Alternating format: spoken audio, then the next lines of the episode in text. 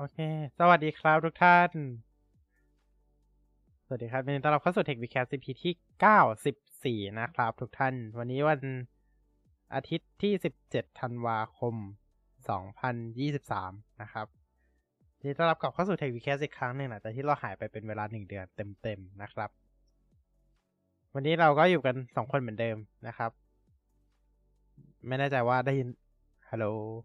อ่า โอเค โอเค อะโอเคครับก็ยินดีต้อนรับนะครับเข้าสู่เทควิแคอีกครั้งหนึ่งนะครับ หลังจากที่เราหายไปเดือนหนึ่งเต็มเต็ม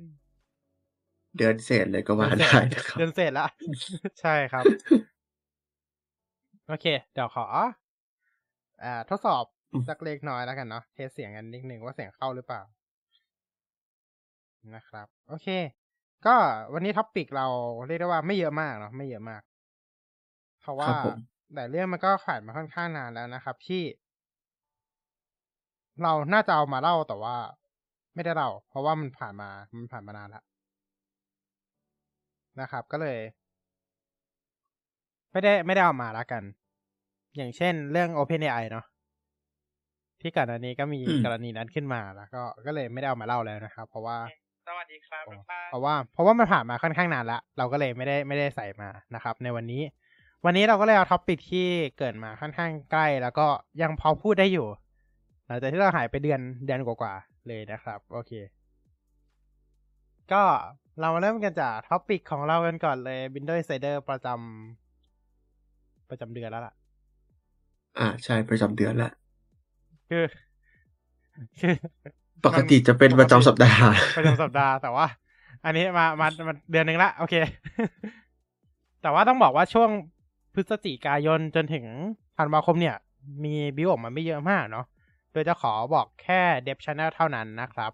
นะครับผมงั้นเราจะมาเริ่มกันเลยดีกว่านะครับ ก็คือเอาเฉพาะฟีเจอร์เด่นพอเนาะไม่ต้องเอาแบบฟีเจอร์ทั้งหมดอ่าฮะ เพราะว่าถ้าฟีเจอร์ทั้งหมดก็น่าจะตู้ม เยอะอยู่ครับเยอะอยู่เยอะอยู่ใช่นะครับ ก็อย่างแรกเลยนะครับ ในส่วนของแอป Photos เนี่ย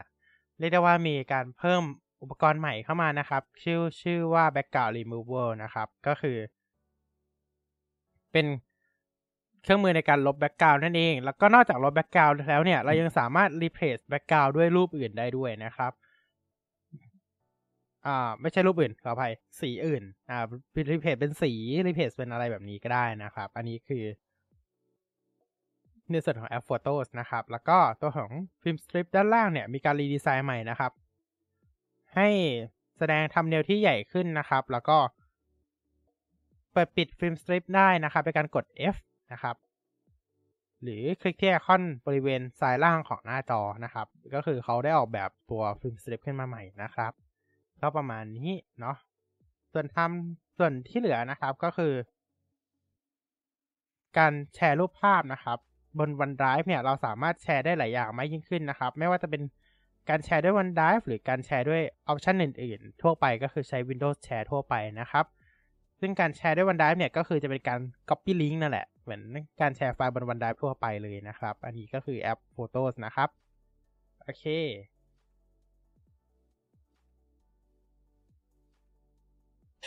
ต่อไปนะครับก็คือในส่วนของ Widget Board Settings นะครับ ก็มีการปรับปรุง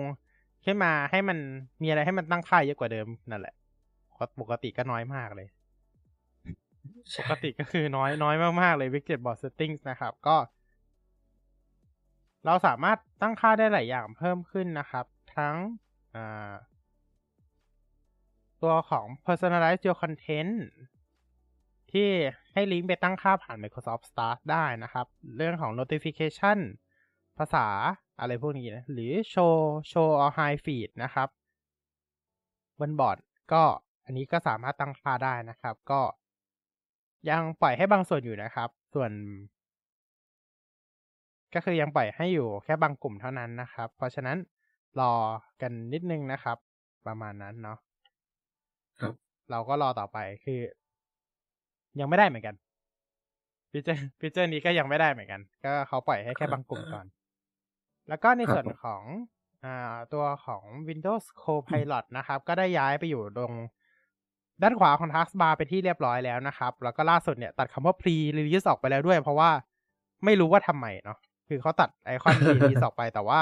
ด้านในเนี่ยยังเป็น Copilot Preview อยู่อ๋อคือแต่คำว่า Pre ออกไปแล้ว แต่ว่าด้านในยังเป็น Preview อยู่นะครับ โดย มันอาจจะแปลว่า release แล้วก็ได้ อ๋นะอครับ release แต่ทำไมกดเข้าไปข้างในแล้วยังเป็น pre release อะอืมอ่า ไม่รู้เหมือนกันเนาะ ไม่รู้เหมือนกันนะครับ แล้วก็ด้านขวาสุดนะครับสำหรับตัวปุ่มโชว์ Show Desktop เนี่ยก็ถ้าหลังจากอัปเดตนี้นะ หลังจากอัปเดตตัวของ Copilot Icon มานะครับ ตัวของปุ่ม Show Desktop เนี่ยก็ Peek Desktop อะ มันก็จะปิดการใช้งานไปแล้วต้องไปกดเปิดกลับมาอีกรอบหนึ่งนะครับ ประมาณนั้นเนาะครับแล้วผมก็นอกจากนี้ยังมีการย้ายแอปที่เกี่ยวกับ System Component ย้ายจากตัวหน้า แอปในแอป List นะครับ ที่เอาไว้ถอนการติดตั้งนั่นแหละ ใน Application Settings อะเข้าไปอยู่ในหน้า System Component แทนแทนนะครับ เช่นพวก Microsoft Store Phone Links อะไรพวกนี้นะครับ ก็ก็มีการจัดสัดส่วนมากยิ่งขึ้นเนาะแต่แต่แต่เมื่อไหร่จะย้ายจาก Copilot เอ้ยไม่ใช่ Control Panel เข้ามาให้หมดสักที ครับ Transition มาประมาณ8ปี ก็ยัง transition ไม่หมดนะครับ น่าจะนานกว่านั้นด้วยนะ อืมอืม แล้วก็ล่าสุดนะครับ มีการปรับปรุงเรื่องตัวของ Windows 365 Boot นะครับสำหรับการใช้งานตัวของ Windows 365 นะครับ บน PC ของเรานะครับ ก็ เช่นมีการเปิดให้ sign in login ผ่าน ตัว Windows 3 Windows 11 เลยนะครับ แล้วก็สามารถ customize ตัวของ Company Log อ่ามาถึง ใช่ตัว Windows 11 บน Windows 365เนี่ยก็ทำปรับแต่งได้มากขึ้นนะครับ เช่น เขาเรียกว่าปรับแต่งโลโก้ของบริษัทบน Windows 365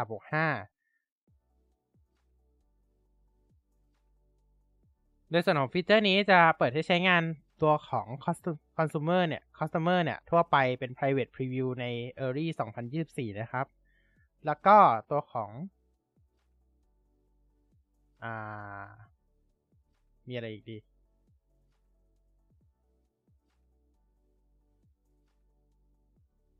โอเค เราสามารถตั้งค่าตัวของ local PC settings ผ่านตัวของ Windows 365 ได้แล้วด้วยนะครับ แล้วก็มีการปรับปรุงการสวิตช์ระหว่างหน้าตัวของ Windows 365 กับ Windows 11 บนเครื่องของเราด้วยนะครับ อันนี้ก็มีการปรับปรุงให้ใช้งานได้ simple มากยิ่งขึ้นเนาะ โดยเราสามารถสวิชผ่าน Task View ได้เลยนะครับ ก็สวิชระหว่างเดสก์ท็อปทั่วไปเลยเนี่ยแหละ เหมือนเราสลับเดสก์ท็อปธรรมดาเลยนะครับ แล้วก็สามารถใช้ Cast File Out ได้ด้วยนะ เอ้ยไม่ใช่ผิดละมึน Cast File Out ของอีกเรื่องหนึ่งตัวส่วนของ Cast File Out นะครับ ก็หลังจากที่มีการปรับปรุงให้สามารถใช้งานตัวเขาเรียกว่า การแชร์จากมือ การแชร์มายังตัวของ Windows แล้วเนี่ยก็มีการอัปเดต Cast File Out ให้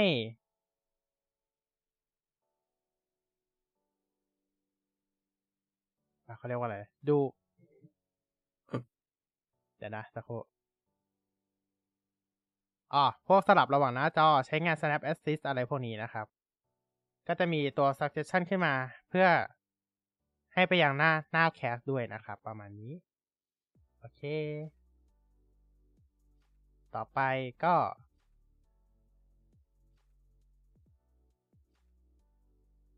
ต่อไปก็ในส่วนของ Windows Speech Recognition นะครับ ก็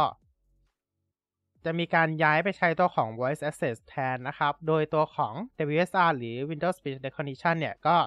จะยุติการใช้งานลงนะครับ ในอนาคตนั่นเอง ก็เขาจะย้ายไปใช้ Voice Access แล้วนะครับ ก็ต้องย้ายตามเขาเนาะเขาจะปิดการใช้เขาจะยกเลิกการใช้งานแล้วนะครับ มีการ รีเนมหน้า Phone Link นะครับ เป็น Mobile Device นะครับ ไปอยู่ในหน้าตัวของ Bluetooth and Device นะครับ ประมาณนี้ อ่า แล้วก็ไปกันต่อ หมดแล้ว โอเค หมดแล้วประมาณนี้ อันนี้คือ Dev Channel ที่เราไม่ได้กล่าวถึงมานานมาก ครับผม ประมาณนี้นะครับ โอเค ก็ไม่ได้ทำคลิปลงเลย อืม ไม่ได้ทำคลิปลงเลย ประมาณนั้นแหละนะครับ ก็โอเค เอาเป็นว่าก็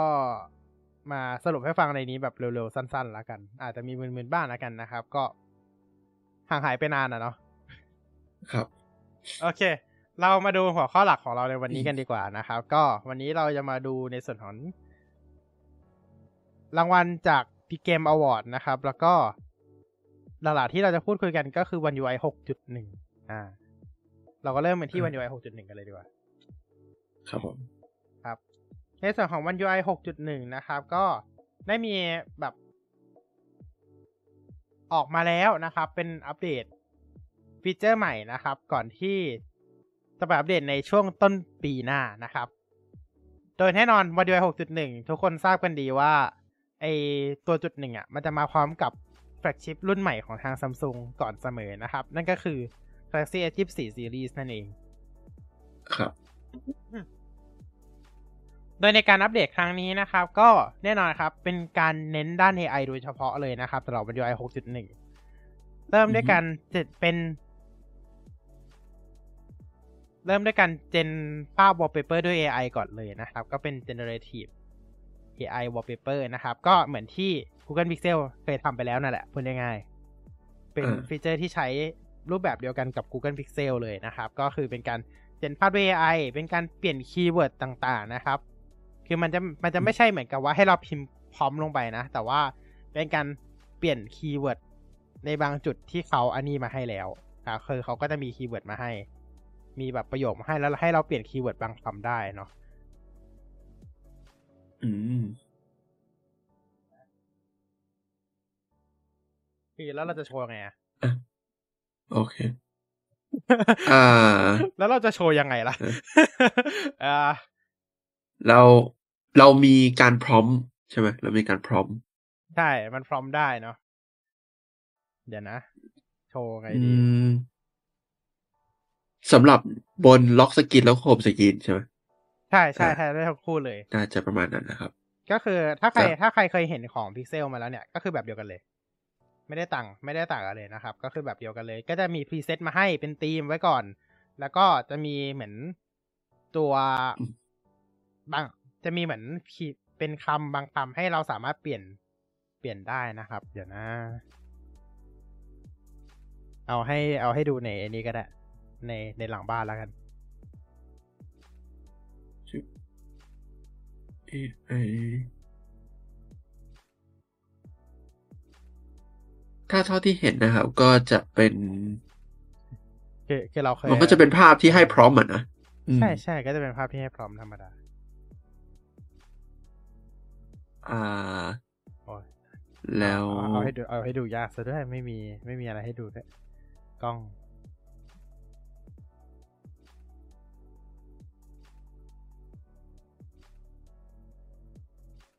แล้วดีขึ้นเดี๋ยวนะ โอเค ไออัดหน้าจอเราส่งไปให้ดูก็ได้นี่นะ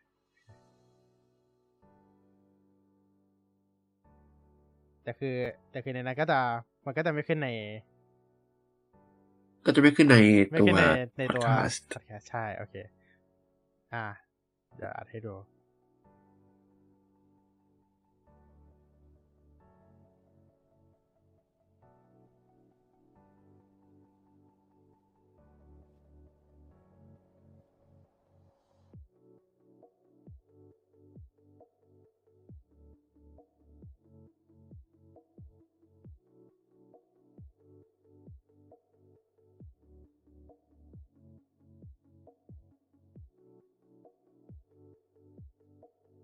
ก็คือตอนนี้กำลังวิดีโออยู่นะครับเรอแป๊บนึง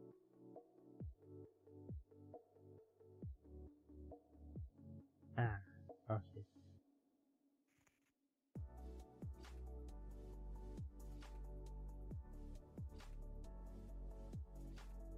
รอสักครู่นะครับ โอเค คือ คือเข้าใจว่าอธิบายแบบเนี้ยไม่เห็นภาพเลย อืม อ่า โอเค อะ เรียบร้อย อาจจะต้องมีภาพประกอบนะครับ เพราะว่า ภาพประกอบขึ้นได้เหรอ อันนี้มัน อ่า อันนี้มัน อ่า นิดนึงอะนะ เอะเดี๋ยวนะมันอาจจะอ๋ไม่อตรงโอที่เค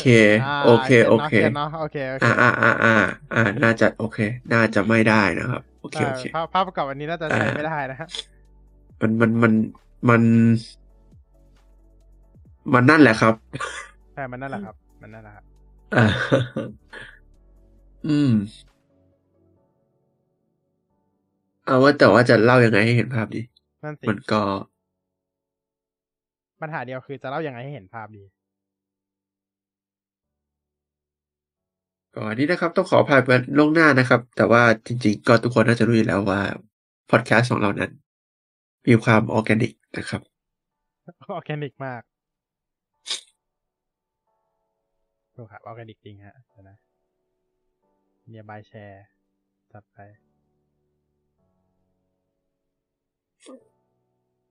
โอเค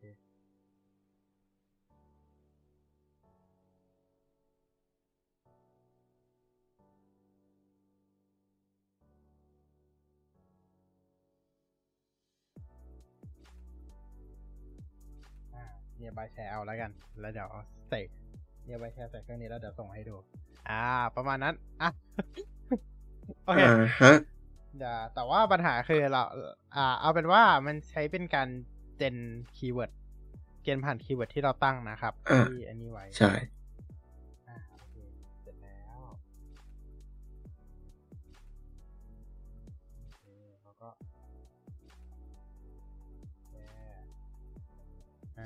ชร์ผ่าน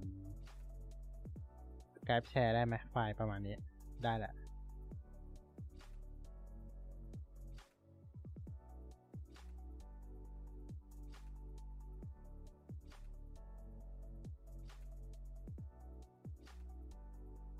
เป็นยัง น่าจะเอากำลังอัพโหลดอยู่ สัก ไม่งั้น ไม่งั้นส่งลงดิสก็ได้อืมเดี๋ยวนะ ไม่งั้นส่งลงดิสก็ได้อ่า กำลังอัปโหลดเซิร์ฟเซิร์ฟเวอร์เซิร์ฟเวอร์ ไม่ใช่เซิร์ฟเวอร์ แต่เป็นเซิร์ฟเวอร์อะไปแล้วไปแล้วไปละอ่าโออ่าเคไปแล้วโอไปเคแล้วอะอันนี้คือตัวอย่างตัวอย่างผ่านของฝั่งพิกเซลอ่า อันนี้คือตัวอย่างฝั่งพิกเซลอ่าอ่าอ่าที่ส่งไปให้ดูประมาณนั้น แต่ว่าคนดูตอนนี้น่าจะคนดูตอนนี้จะไม่เห็น อ่า นะครับ อธิบายค่อนข้างยากเลยนะครับใช่อธิบายค่อนข้างยากเลย คือคือถ้าถ้ามันอืมถ้ามันไม่มีคลิปอะมันอธิบายยากมาก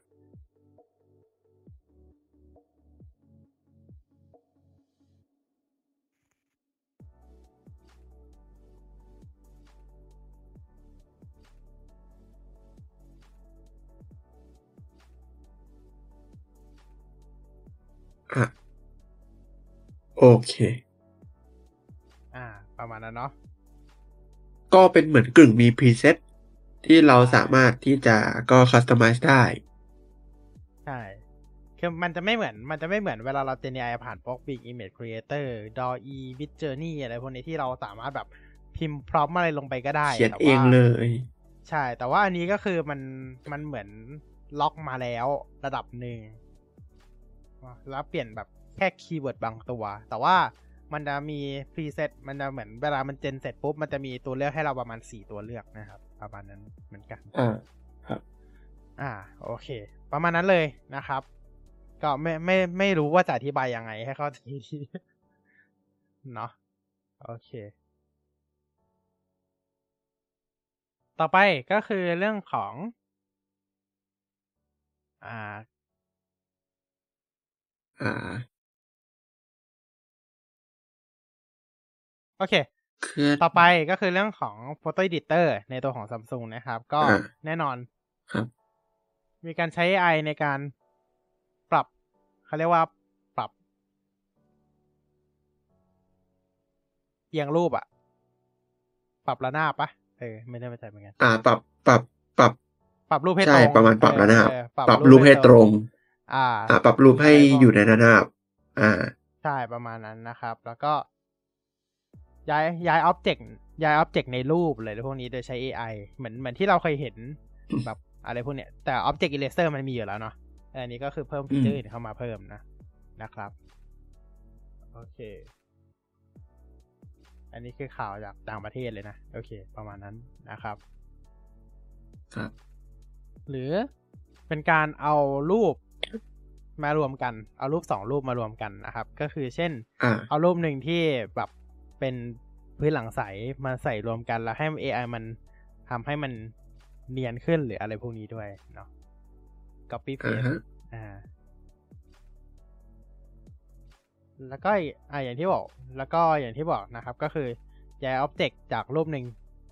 ย้าย object ในรูปหรือว่าจะเป็นระหว่างรูปก็ได้นะครับ ประมาณนั้นเลย นะครับ โอเค ต่อไปเนี่ยก็คือเรื่องของ voice focus นะครับ ในส่วนของ voice focus เนี่ยก็คือจะเป็นการใช้ setup mic mode นะเอ้ยคุณคุณ setup mic setup mic mode นะครับให้เสียงเนี่ยมาชัดขึ้นนะครับ โดยใช้ AI ในการลบเสียงรบกวนลบเสียงรบกวนออกจากแบ็กกราวน์นะครับ อ่า ประมาณนั้นเนาะอ่าฮะ ครับนะครับ ก็จะมีตัวของ อ่าเขาเรียกว่า voice mic mode เนี่ย อยู่ตรงอ่า quick settings ของของมือถือเราเลยนะครับ เข้าไปกดได้ อ่า เข้าไปกด เข้าไปกดเปลี่ยนตัวโหมดได้นะครับ ว่าจะเป็นโหมด standard เลยอะไรพวกนี้นะครับ เข้าไปกดเปลี่ยนได้เลย อ่าอ่าฮะประมาณนั้นนะครับ ต่อไปก็คือฟีเจอร์การจัดข้อความ ใน Samsung Note อัตโนมัตินะครับ ก็คือเป็น Auto Format Note Text นะครับ ก็เป็นการจัดเรียน text ที่เราจดด้วยปากกาอะไรพวกนี้ให้มันตรง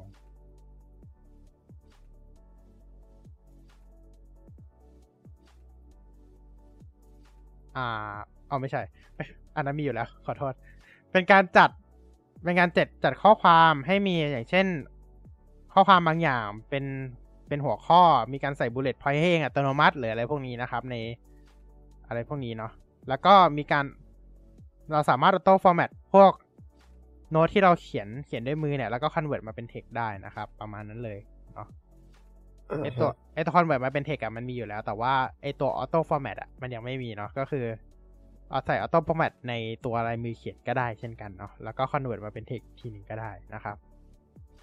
เข้าใจไหมอืมอธิบายงงไหมงงอ่าก็ format พวก bullet point พวก ตัวเลขข้อความการแบ่งหัวข้ออะไรพวกเนี้ย เออโอเค โอเค โอเคประมาณนั้น auto format อ่าฮะต่อไปก็คือ ตัวเลือกการถนอมแบตใหม่ อ่า ก็คือแบตเตอรี่ protection ใหม่นั่นแหละ พูดง่ายๆ ตัวเลือกแบตเตอรี่ protection ตัวใหม่เนี่ย ก็จะมีทั้งหมดสามหัวข้อ ให้เราเลือกนะครับ ก็คือ basic protection ก็คือทั่วไปนั่นแหละ ก็คือการใช้งานเหมือนทั่วไปเลย ชาร์จแบตเต็มร้อยเปอร์เซ็นต์ แล้วก็พอแบตเต็มปุ๊บก็ตัด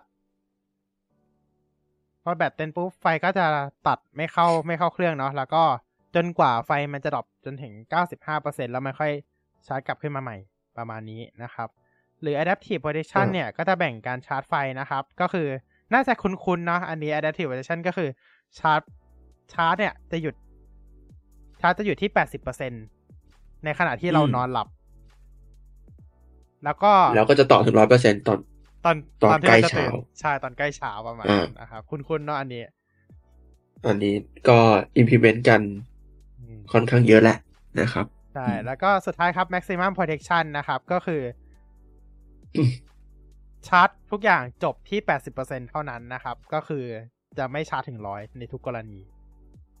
อ่าฮะก็คือลิมิตชาร์จที่80%นั่นเอง maximum protection อืมอ่าประมาณนั้นนะครับ จริงๆ maximum protection เขาเขาควรให้เราเลือกหรือเปล่าว่าแบบเราอยากชาร์จเต็มกี่เปอร์เซ็นต์แบบนี้ไหมใช่น่าน่าจะเป็นอย่างนั้นมากกว่า ใช่อะอะแต่ไม่เป็นไรครับเขาอุตส่าห์ทำอะไรมาให้เราละอ่าอ่าคือก็บางค่ายก็จะมีแค่ optimization อะนะ ที่เป็น level แบบ level สองไม่ใช่ level สูงสุดใช่แต่ว่าอันนี้ก็ใจดีมีแบบให้ให้กัน กันให้ชาร์จถึงแปดสิบด้วยใช่ใช่อันนี้อันนี้อันนี้มีมีหลายหลายหลายแบบให้เราเลือกเลยแบบถ้าใครใครใครลำคาญนะครับ ก็ก็ปิดทิ้งก็ได้ อ่า ปิดทิ้งก็ได้ อืมอ่าเพราะบางคนก็แบบชินเนาะแบบ บางคนอาจจะตื่นไม่เป็นเวลาใช่ไหมการการใช้ adaptive protection อะ มันอาจจะทำให้ตื่นตื่นมาปุ๊บอ้าวอย่าเราอยากได้แบตแบตที่เต็มเต็มๆแล้วยิ่งแบบแฟลกชิปบางรุ่นอะ อ่าแบบบางรุ่นที่แบบเป็นรุ่นธรรมดา ไม่ใช่รุ่นอัลต้าแบตมันลดแบบมันไม่ได้ใหญ่มากใช่ไหมมันก็อาจจะแบบใช่แบตร้อยเปอร์เซ็นก็อาจจะจำเป็นต่อการใช้หนึ่งวันใช่ไหมทีเนี้ย ถ้าเกิดเราตื่นมาแบบสมมติว่าวันนี้เราหลักปกติเราตื่นแปดโมงแต่วันนี้มันมีงานเช้ามาก เราต้องตื่นประมาณตีสามแบบเนี้ยถ้าเกิดว่าเราตื่นมาแล้วแบตก็จะไม่เต็มแบตก็จะอยู่แปดสิบเปอร์เซ็นอ่าฮะอ่า แบบนั้นก็ บางคนอาจจะค่อนข้างลำคาญตรงนี้นิดนึงเนาะสำหรับคนที่ตารางงานไม่ค่อยแน่นอนเท่าไหร่ หรือแบบอะไรพวกนี้เนาะอ่าประมาณนั้น ครับ แล้วก็ฟีเจอร์สุดท้ายที่มีการหลุดออกมาเนาะก็คือการแปลภาษาอะมาการแปลภาษาการโทร อัตโนแบบอ่าฮะ real-time นะครับ ก็เขาใช้คำว่าอ่าเรียลไทม์ เรียลไทม์ translation เออเอออืมนะครับ ก็เป็นการแปลภาษาการโทรอัตโนมัติเลยนะครับ แบบแบบเรียลไทม์เลยอะก็คือโทร เราสามารถเหมือนมันอ่าไม่แน่ใจเหมือนกันว่ามันมามันมาเป็นเทคหรือมันมาเป็นมามาเป็นเสียง อืม อ๋อมามาเป็นเสียงนอาจจะมาสียงเป็นเสียงมันมาเป็นเสียงครับมันมาเป็นเสียง ก็คือสมมติว่าพอเขาโทรเข้ามาเขาคุยคนละภาษากับเรา เราก็สามารถตั้งให้มัน translate ได้นะครับ แล้วมันก็จะแปลภาษาแล้วก็พูดออกมาเป็นเสียงให้เราฟังเหมือนคุยโทรศัพท์ทั่วไปเลยนะครับ มาเป็นครับมาเป็นภาษาภาษาที่เราเข้าใจอะปลายสายที่ภาษาที่ปลายสายเข้าใจเนาะอืมส่วน ก็คือใช้แค่เครื่องเราอะ เครื่องเครื่องนู้นไม่ต้องมีก็ได้ใช้แค่เครื่องเรา มันก็จะ translate ให้ มันก็จะ translate ให้ ใช่ครับ อันนี้ก็คือฟีเจอร์ของ One UI 6 นะครับหกจุดหนึ่งที่หลุดออกมา ไม่ไม่เชิงหลุดอะค่อนข้าง confirm แล้วพอสมควรค่อนข้างเลย confirm เพราะดูจากรูปที่หลุดออกมา ใช่ค่อนข้าง confirm แล้วนะครับ ก็อันนี้ครับลงลงหลายเว็บแล้วพอสมควรเนาะทั้งแหล่งข่าวต่างประเทศแล้วก็แหล่งข่าวประเทศไทยก็ตามใช่จริงๆยังมีฟีเจอร์อีกเนาะก็อย่างเช่นตัวของ Samsung Keyboard ก็ตามเนาะที่ได้มีการเพิ่มฟีเจอร์บางอย่าง ออกมาด้วย แต่อันนี้ยังค่อนข้างไม่ confirmเนาะเราก็อาจจะยังไม่ได้พูดอืมถึงมากนะครับครับโอเค ประมาณนี้สำหรับเรื่อง One UI 6.1 นะครับ ก็เรียกได้ว่าเป็นการผสาน AI เข้าเข้ากับตัว One UI อย่างแนบเนียนหรือเปล่า ก็ก็เหมือนตอนเนี้ยกระแส AI มันกำลังมาเนาะเพราะทุกเพราะฉะนั้นแบบทุกค่ายก็พยายาม ฝัง AI เข้าเข้าไปยังระบบตัวเองประมาณนั้นเลย แบบ Google ก็มีละ generative wallpaper อย่าง Windows ก็เอา Copilot เข้า Windows เข้ามาเลย อะไรแบบเนี้ยอืมก็หลาย Android ค่ายก็มีพวกอ่าอ๋อ generative picture ใช่ ใช่ใช่ใช่นะครับ ก็อันนี้ก็รอทางซัมซุงออกมานะครับ อีกรอบหนึ่งเนาะรอทางซัมซุงอีกทีหนึ่งนะครับ ว่าเราคงจะได้เห็นกัน แน่ๆ เร็วสุดคืออม Galaxy Unpacked ช่วงเดือนมกราคมที่จะถึงนี้นะครับอ่าปีนี้ครับจัดมกรานะ Galaxy Unpacked โอ้ค่อนข้าง ค่อนข้างเร็วเออรี่เลยแหละ เร็ว ใช่ ก็ไม่แน่ไม่แน่ใจเหมือนกันว่า จะตามข่าวลือที่บอกหรือเปล่าว่า จะมีบางส่วนกลับมาใช้ Exynos อีกแล้วอะอ่าฮะหลังจากที่ อ่าฮะคือจริงๆอะ ตอนเนี้ย S 2 3ก็ยังมีบางก็มีบางส่วนกลับมาใช้ Exynos แต่ว่ารุ่นขายไทยทั้งหมดเป็น Snapdragon อ่า อ่า เอ้ย S 2 3 Snapdragon ทั่วโลกขออภัย S 2 2ยังบางส่วน อ่า S 2 3 Snapdragon ทั่วโลก แต่ว่า S 2 4อะ อาจจะกลับมาเป็นแบบเดิมก็คือบางส่วนจะเป็น Snap Snapdragon บางส่วนจะเป็น Exynos เหมือนเดิม ขึ้นอยู่กับว่าประเทศไทยจะเอาชิปตัวไหนเข้ามานะครับ อ่า โอเค ใช้คำว่า Southeast Asia ดีกว่านะ เพราะว่าส่วนใหญ่ที่ขายในโซนนี้ส่วนใหญ่ก็จะเป็นเครื่องประเภทเดียวกันเกือบหมดเลย หลักๆแล้วก็คือเวียดนามมาลีประมาณนี้นะครับ ที่ใช้เครื่องครับน่าจะรุ่นเดียวกับเรานะครับ ก็ก็ขึ้นอยู่กับว่าทางซัมซุงเขาอยากเอาเครื่องรุ่นไหนเข้ามาให้เราใช้นะครับ ก็เราได้ Snapdragon มาสองรุ่นติดกันแล้วนะ ก็หวังว่าเราจะได้ Snapdragon ต่อไป ครับ เพราะว่า เขาเรียกว่าอะไรอะเราเราเชื่อมันมากกว่าไม่ใช่อ่า คือคือคือพูดง่ายอ่าๆคืออ่าเขาเรียกว่า เอออืม ประมาณนั้นก็ได้ อะอ่าประมาณนั้นก็ได้แต่แบบหลักๆแล้ว หลักๆแล้วเราที่ที่เขารู้กันที่เขาเชื่อกันดีก็คือเรื่องของ performance แล้วก็ปัญหาความร้อนเนาะอ่าใช่ อ่า ที่ที่ Snapdragon อะ สามารถจัดการได้ดีกว่าในเรื่องนี้นะครับ เอออ่า แต่ก็นี้เราก็จะไปตัดสินเขาไม่ได้นะ เพราะว่าอันนั้นมันเป็นรุ่นแบบรุ่นก่อนหน้านี้ประมาณสองรุ่นแหละ N22 ใช่ป่ะเป็นรุ่นแรกที่ใช้ Snap จริง ๆ ประเทศไทยในตลาดไทยเอา Sn- เอา Snap เข้ามาตั้งแต่ S21 แต่ว่าตอน S21 เนี่ย น่าจะเป็นอืมเวอร์ชันเป็นตัวอัปเกรดให้แทนมากกว่า ก็คือเป็นเป็นเหมือนโปรโปรช่วงแรกมั้งถ้าจะไม่ผิด อ่า ใช่ใช่ใช่เดี๋ยวนะ เดี๋ยวเราใส่ก็ได้ S21 อ่าแต่ว่าที่แบบ available แบบทั่วกันแบบจริง ๆ คือ S22 ใช่ป่ะถูกถูกถูกอืม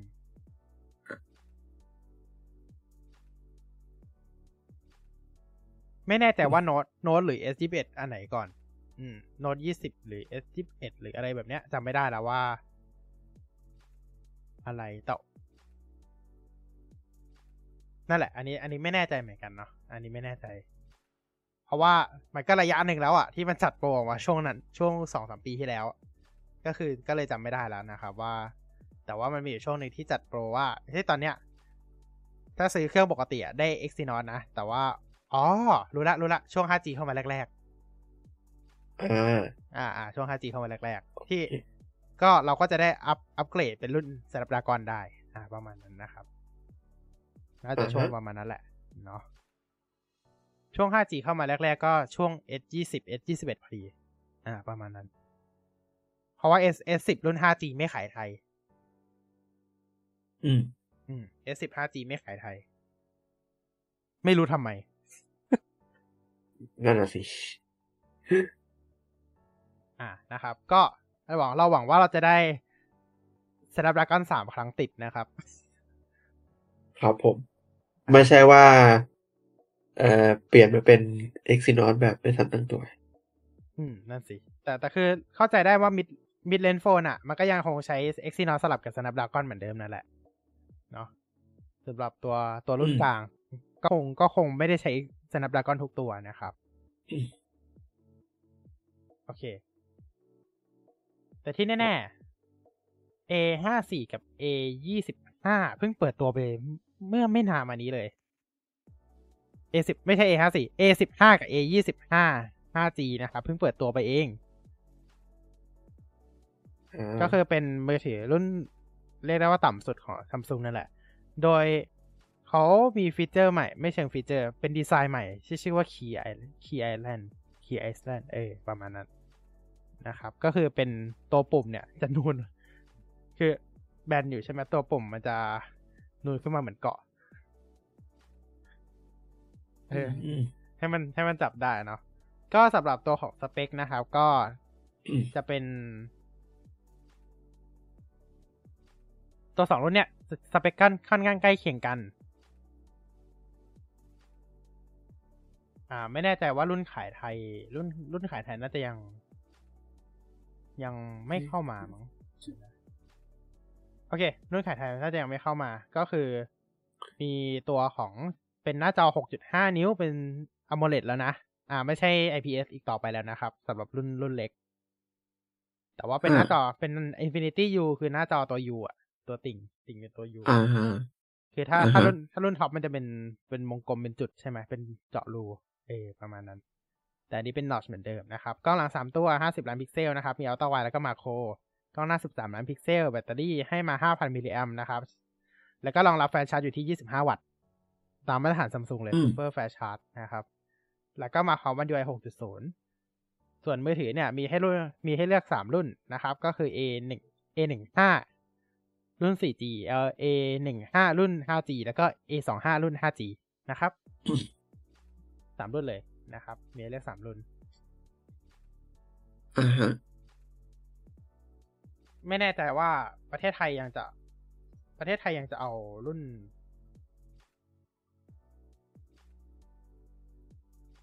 ยังจะเอารุ่น 4G เข้าอืมหรือเปล่า อันอันนี้ไม่ค่อยมั่นใจเท่าไหร่เนาะอืม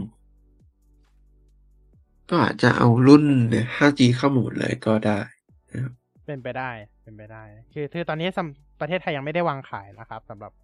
รุ่นนี้เนาะอ่า ต้องรอดูว่าอะอันนี้จะเข้าไทยเมื่อไหร่ แต่ว่าที่แน่คือวางขายที่เวียดนามไปแล้ว อือฮึอ่า คือว่าพอแต่คือ แน่นอนเข้าไทยแน่นอน เพราะว่ามันผ่านกสทชมาแล้วเก็ตใช่ไหมว่ามันเข้าไทยแน่นอนแหละ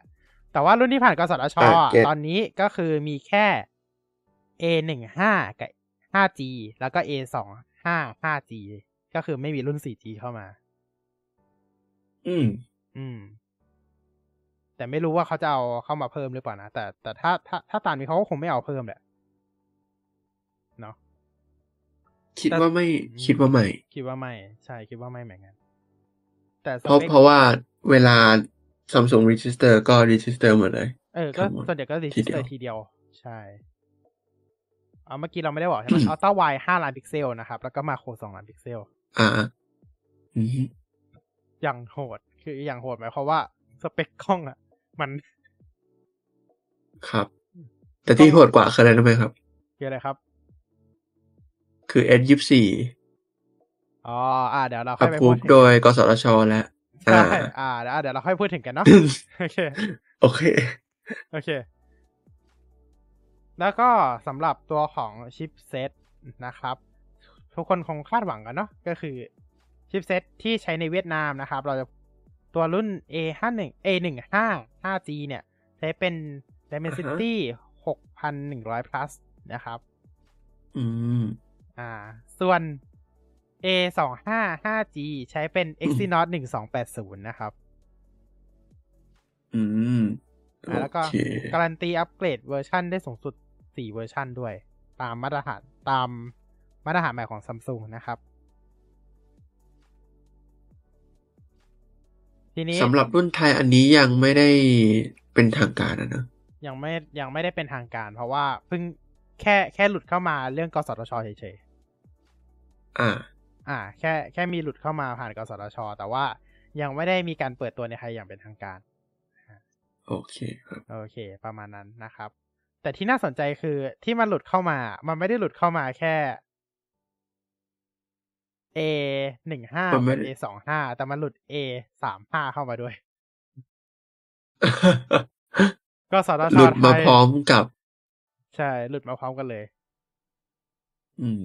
อืม แต่ไม่แปลกใจครับ เพราะว่าคือถ้าซัมซุงไม่ว่าอะไรเขาก็คงไม่ว่าอะไรใช่เพราะเพราะไทยก็สทชไทยทำแบบนี้มานานแล้วเอาจริงใช่ใช่เอ่อแต่กับ Apple ก็คนละเรื่องกันอันนี้ก็รู้ๆกันอยู่นะครับๆใช่ใช่ใช่กับ Apple ก็ก็อีกเรื่องหนึ่งอีกเรื่องหนึ่ง อ๋อ A สามห้ายังไม่ A สามห้ายังไม่เข้ามา เออ A สามห้ายังไม่เข้ามา คือหลุดมาสองเครื่อง แต่ว่าอ๋อ A ห้าห้ามี A ห้าห้าด้วยนะหลุด A ห้าห้าหลุดสเปคมาแล้ว อ่า ประมาณนั้น มี A ห้าห้าอีก อ่าฮะ อ่า A ห้าอ๋อ ตอนนี้ที่เราเห็นมี A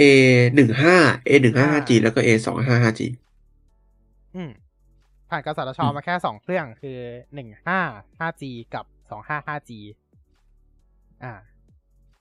แล้วก็ที่หลุดสเปคมามี A สามห้ากับ A ห้าห้า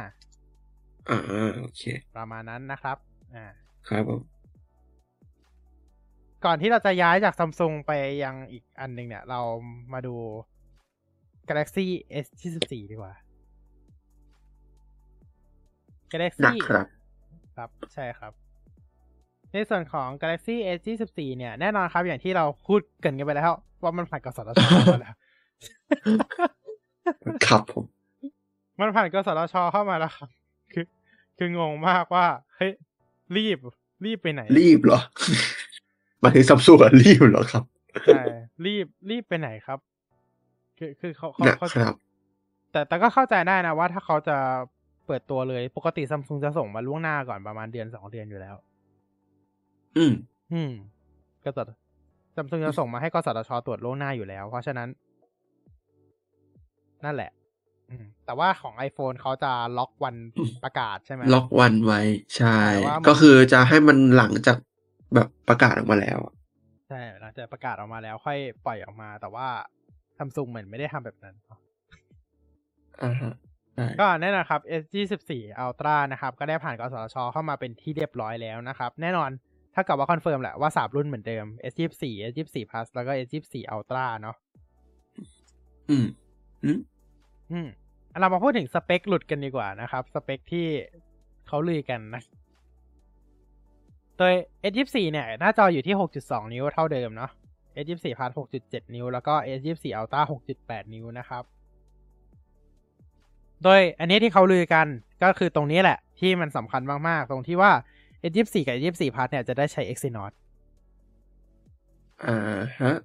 โดยจะใช้เป็น Exynos 2400 นะครับ ส่วน S24 Ultra เนี่ยจะได้ใช้เป็น Snapdragon 8 Gen 3อืม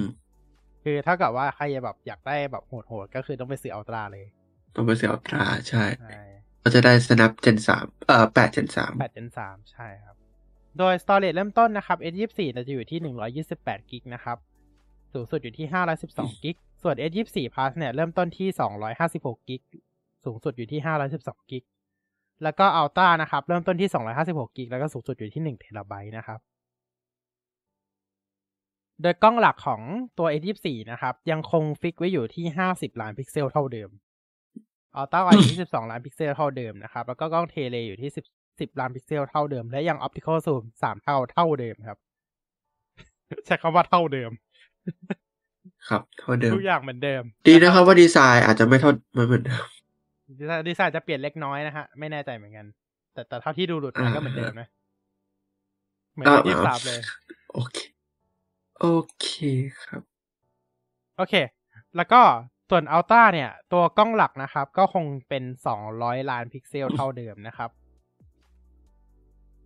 แล้วก็ ultrawide อยู่ที่10ล้าน12ล้านพิกเซลเท่าเดิม แล้วก็เป็น optical zoom กล้อง tele แรกนะครับ เป็น optical zoom 10เท่า เอ้ย3เท่านะครับ10ล้านพิกเซล เท่าเดิมนะครับ แล้วก็กล้อง telephoto อันที่ 2 เนี่ย เป็น optical zoom 5 เท่า 50 ล้านพิกเซลเท่าเดิมนะครับตอนเรียนใช้คำว่าเท่าเดิมเท่าเดิมเท่าเดิม แต่เท่าเดิมเขาคือโอสองเคร้อยสองร้อยล้านอะอ่าฮะ แต่คิดว่าปีนี้คงมีเทคโนโลยีอะไรเกี่ยวกับกล้องอ่าที่เพิ่มขึ้นมาอีกอ่าอันนี้ต้องรอดู เพราะว่าใน spec sheet มันก็คงไม่ได้เขียนไว้หรอกว่า อ่า ใช้เซนเซอร์ขนาดใหญ่ขึ้นหรืออะไรแบบเนี้ยเนาะอ่าต้อง แล้วน่ะก็พวกเรื่องซอฟต์แวร์ที่อาจจะทำมาสำหรับโดยเฉพาะด้วย ใช่ครับใช่ ในส่วนของกล้องหน้าอยู่ที่ 12 ล้านพิกเซลนะครับ แล้วก็ Wi-Fi เนี่ยรองรับ แน่นอน แบบสูงสุดเลยนะครับ เดี๋ยวนะ Wi-Fi 7ปะน่าจะ S S ยี่สิบสาม support Wi-Fi เจ็ดหรือยังนะครับ น่าจะ support แล้ว S ยี่สามหก e อ๋อ เดี๋ยวนะ เดี๋ยวนะ ขอเช็คโอเคเช็คแป๊บนะ S ยี่สามแต่แต่ยี่สิบสาม Ultra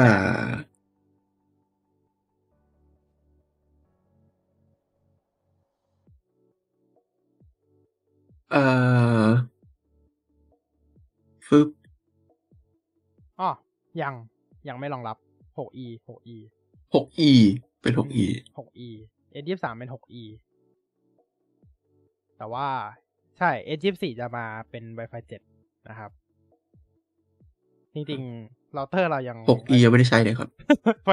เราเตอร์เรายัง Wi-Fi หกธรรมดาอยู่เลยอะแค่ Wi-Fi หกนี่ก็แบบหรูแล้ว ก็รู้แล้ว นะครับหก E นี่ยิ่งอื้อหือแรใช่เลคือยคืออยากรู้ว่านะครับตอนนี้แบบหลายบ้านน่าจะยังใช้แบบ ยังไม่ถึง Wi-Fi 6 เลยด้วยซ้ำอะ Wi-Fi 5 อยู่ด้วยปะส่วนใหญ่น่าจะเป็น AC นะ AC เพราะว่าเราเตอร์ใช่ที่ ISP ให้ก็เป็น Wi-Fi 5อ๋อแต่แต่นะครับ ISP บางบางเจ้า ตอนนี้อาจจะขยับให้มาเป็น Wi-Fi 6 แล้ว อาจจะให้อาจจะแต่ถ้าเกิดว่าใครซื้อแพ็คสูงสูงๆอาจจะไฟเบอร์ 2.5 ก็อาจจะให้6อาจจะก็ได้อาจจะให้ประมาณนี้หกมานะครับใช่นั่นแหละครับ ก็นั่นแหละ เชื่อว่า คือเร็วมากแต่ Wi-Fi หลายคนก็น่าจะยังไม่ได้ขยับตามเร็วขนาดนั้น เพราะว่า ISP เองก็คงไม่ขยันมาเปลี่ยนเราเตอร์ให้เราขนาดนั้น ใช่ครับ คือคือคือหลายบ้านติดแบบเฮ้ยเปลี่ยนไฟเบอร์แบบเขาเขาบางบางบ้านคือเปลี่ยนไปแล้วสองสามรอบบางบ้านคือยังไม่ได้เปลี่ยนเลย ก็มีเหมือนกัน ต้องเรียกช่างเข้ามาเปลี่ยน อืม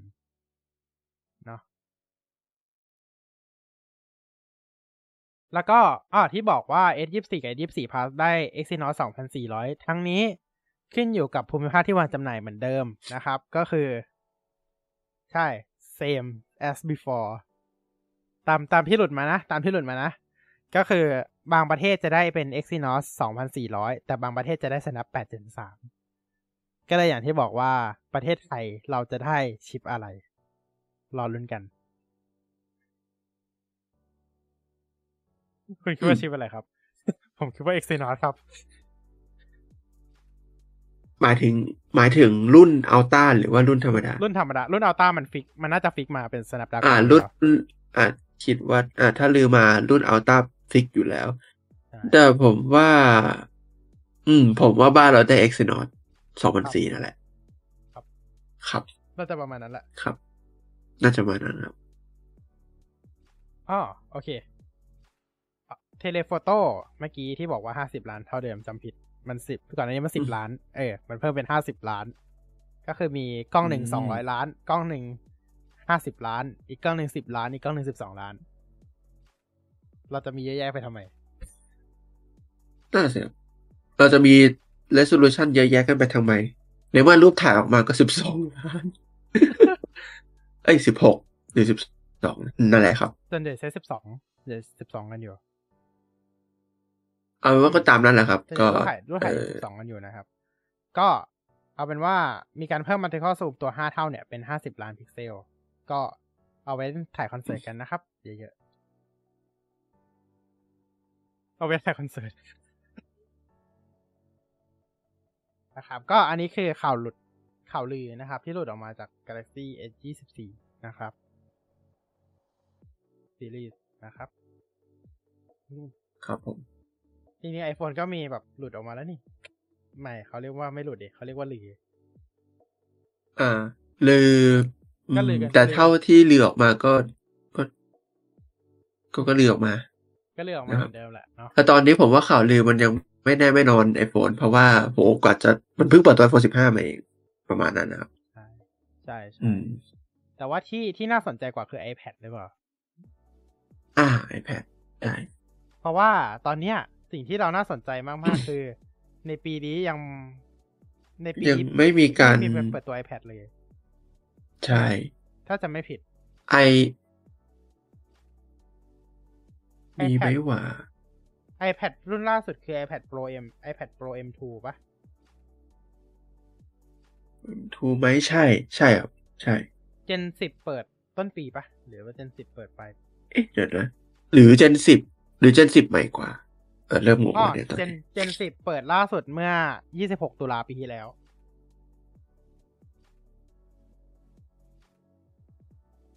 ถูกละ Gen 10 Gen 10น่าจะ Gen 10อ๋อ Gen 10เปิดพร้อมกันนี่พร้อมกันกับ Pro ปะ Pro M2 ปะสักครู่นะครับ เออ พร้อมกันพร้อมกัน เปิดตัวพร้อมกันชื่อ iPad i อ่า iPad iPad เปิดอ๋อโอเค iPad เปิดตัวพร้อม iPad Pro อืม ก็คือครับนั่นแหละ อันนี้คือใหม่สุดของ iPad แล้ว ใช่อืมก็คือตัว Pro M2 แล้วก็ตัว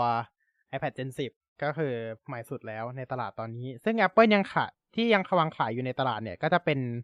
ตัว Gen 9 ใช่ไหม แล้วก็ Gen 10 แล้วก็ iPad ใช่ mini iPad Air มินิแอร์ mini mini ล่าสุดรุ่นเลยนะโอ้ยมินิล่าสุดคือมินิเจน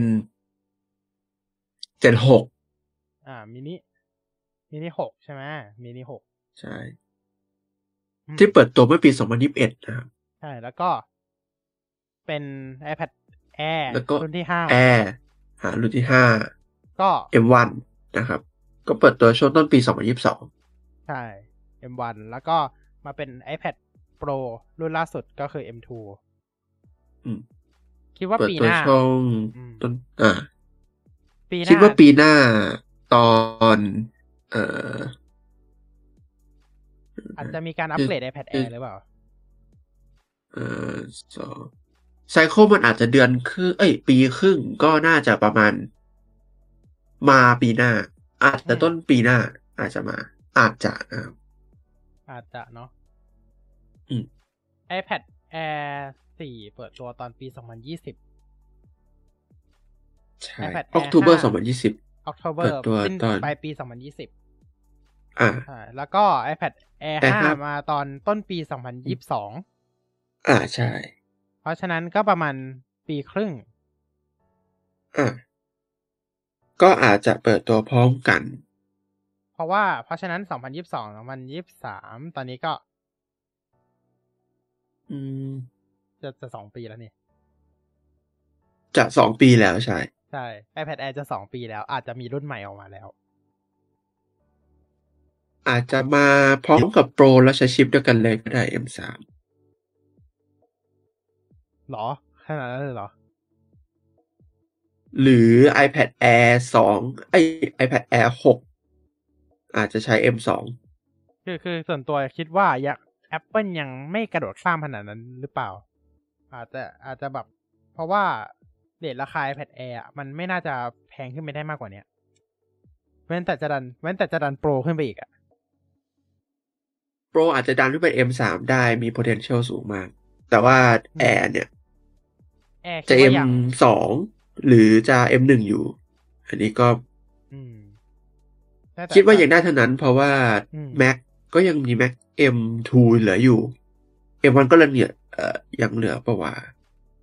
M1 ไม่น่าเหลือแล้วนะ ไม่มีเหลือแล้วไม่เหลือแล้วไม่เหลือแล้วอืมใช่ เพราะฉะนั้นอะ คิดว่า iPad Air รุ่นต่อไปอะจะต้องเป็น M2 อะส่วน iPad Pro อะต้องเป็น M3 ละอ่าฮะ อ่าใช่เรา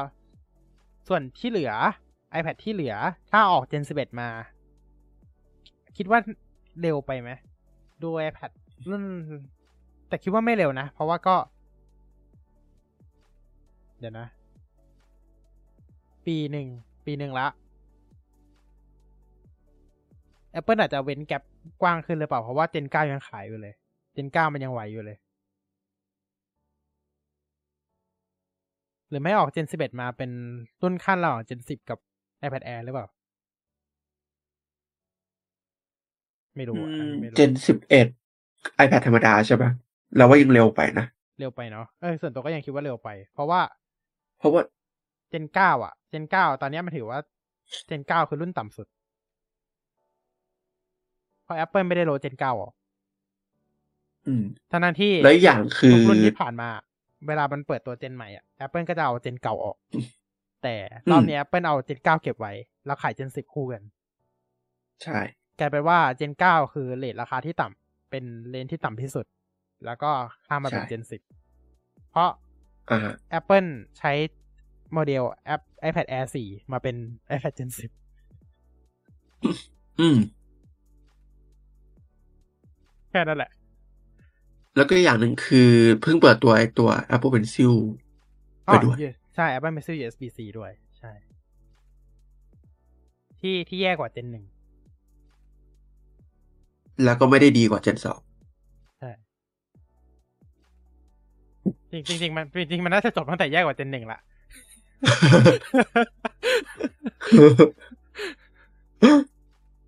อ่าคือเรียกว่าคือหลายซ้ำเติมคือหลายคนอาจจะงงว่ามันแย่กว่ายังไงในเมื่อมันไม่ได้เสียบท้าย แต่แต่ที่แย่กว่าคือหลายฟีเจอร์โดนตัดออก เช่น รองรับแรงกด ใช่ pressure sensitive ไม่มี ไม่มีหลายหลายอย่างโดนโดนตัดออกไปหมด ก็คือเป็นการเอา iPad Gen แอ Apple Pencil Gen 2มามาเพิ่มไอตัวไอ้เนี่ยตัวชาร์จ USB-C อะแล้วก็ตัดไวเลสชาร์จออก แต่แต่ติดติดข้างเครื่องได้นะใช่ไหมติดข้างเครื่องได้ ถ้าจะไม่เห็นจะติดข้างเครื่องได้ แล้วก็ แล้วก็ใช้ตัวไอเนี่ย ใช้ตัวสาย USB-C เสียบชาร์จเอาเนาะน่าจะประมาณนั้นนะครับสำหรับ iPad คิดว่าประมาณนี้แหละ ไม่น่ามีอะไรมากกว่านี้ละสำหรับตัว iPad นะครับ โอเค เราไปดูอย่างต่อไปกันดีกว่านะโอเค ต่อไป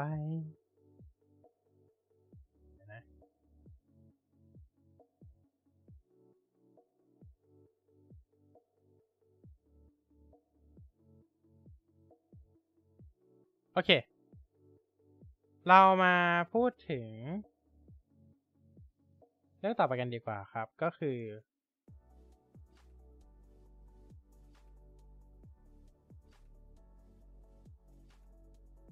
อ๋อ PlayStation นะครับ อย่างที่เรารู้กันดีนะครับว่า PlayStation 5 เนี่ย มันเปิดตัวออกมาประมาณ 3 ปีแล้วเนาะ น่าจะ 2020 3 ปีแล้วครับ ประมาณประมาณนั้นเลยครบรอบ3ปีไปแล้วสำหรับ PlayStation 5 นะครับ ล่าสุดหลายคนก็น่าจะเห็นรูปกันแล้วเนาะตัวของ PlayStation 5 เวอร์ชันใหม่นะครับ ที่ได้เปิดตัวออกมาแล้วก็เครื่องเล็กลงกว่าเดิมนะครับ โดยมี 2 Edition วางขายเช่นกันนะครับ เช่นเดิมเลยก็คือตัวของ PlayStation 5 ธรรมดา ตัวที่มีช่องอ่านแผ่น Blu-ray นะครับ แล้วก็ตัวของ PlayStation 5 ตัวของ Digital Edition นะครับ และทั้งสองตัวนี้ต่างกันตรงที่ว่าตัวของ PlayStation 5 ตัวแผ่น Blu-ray เนี่ย ก็คือมีการใส่ตัวของ Blu-ray module เข้าไปด้วยนะครับ ก็คือจะเป็นตัวเครื่องอ่านแผ่นเนี่ย เสียบเข้าไปกับตัว PS5 นะครับ แล้วก็เปลี่ยนแล้วก็เปลี่ยน shell แค่นั้นเองนะครับ โดยสำหรับคนที่ต้องการซื้อเครื่องตัวของเวอร์ชันดิจิตอลไปเนี่ยแล้วต้องการอัปเกรดเป็นเวอร์ชัน Blu-ray ก็คือไปซื้อเครื่องอ่านแผ่นแยก แล้วก็มาเสียบเพิ่มได้เลยนะครับ ก็เท่านั้นเองนะครับ ราคาต่างกันเท่านั้นเลย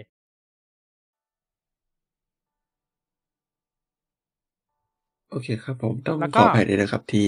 เพิ่งกลับมาโอเคครับ แล้วก็ตัวส่วนของ stand เนี่ยแถมมาแค่เวอร์ชั่นตั้งแนวตั้งเท่านั้นนะครับ ส่วนเวอร์ชันแนวนอนเนี่ยจะต้องซื้อเพิ่มนะครับ ไม่เหมือนอันแรกเนาะ อันแรกคือเราไปตั้งแนวตั้งหรือแนวนอนก็ได้นะครับ อันนี้คือ ตัวของ PlayStation 5 นะครับ โดยราคาที่ขายนะครับ ก็ จะเป็นราคา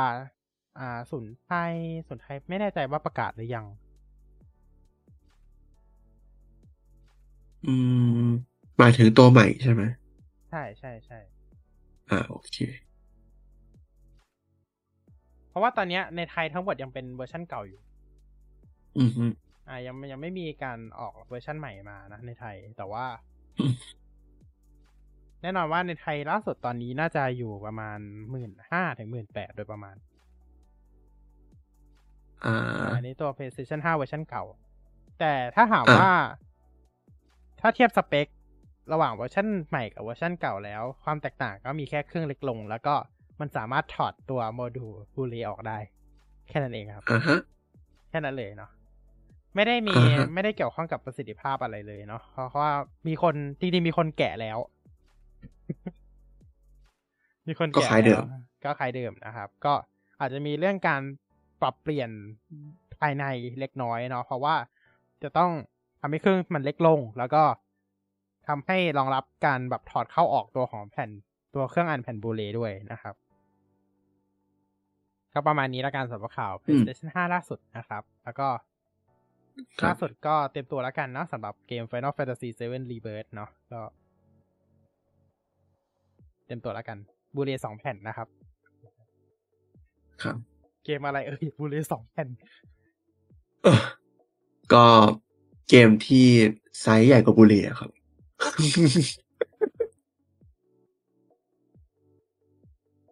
โอ้แต่โอ้ถ้า Blu-ray สองแผ่น ปกติ Blu-ray มันเก็บได้ร้อยกว่า ถ้าถ้าเป็น BDXL ก็ได้ร้อยร้อยถึงร้อยยี่แปด gig อืมโห นึกนึกสแสดงภาพว่า นึกสภาพ Digital Edition กากเลื่อนแล้วอะตอนเนี้ย ถ้าใช้สองแผ่นนั่นหมายความว่า maximum สูงสุดที่มันไปได้คือสองร้อยห้าสิบหก gig อืมมันคือถ้าตัวใหม่มันเป็นหนึ่งเท ก็ one fourth แล้วครับ คือสมมติว่าหนึ่งในเราสี่ของพื้นที่ทั้งหมดเออมีเกมเนี้ย มีเกมเนี้ย แบบออกมาแบบเยอะมากๆ เราสามารถติดตั้งเกมไซส์ขนาดเนี้ยได้แค่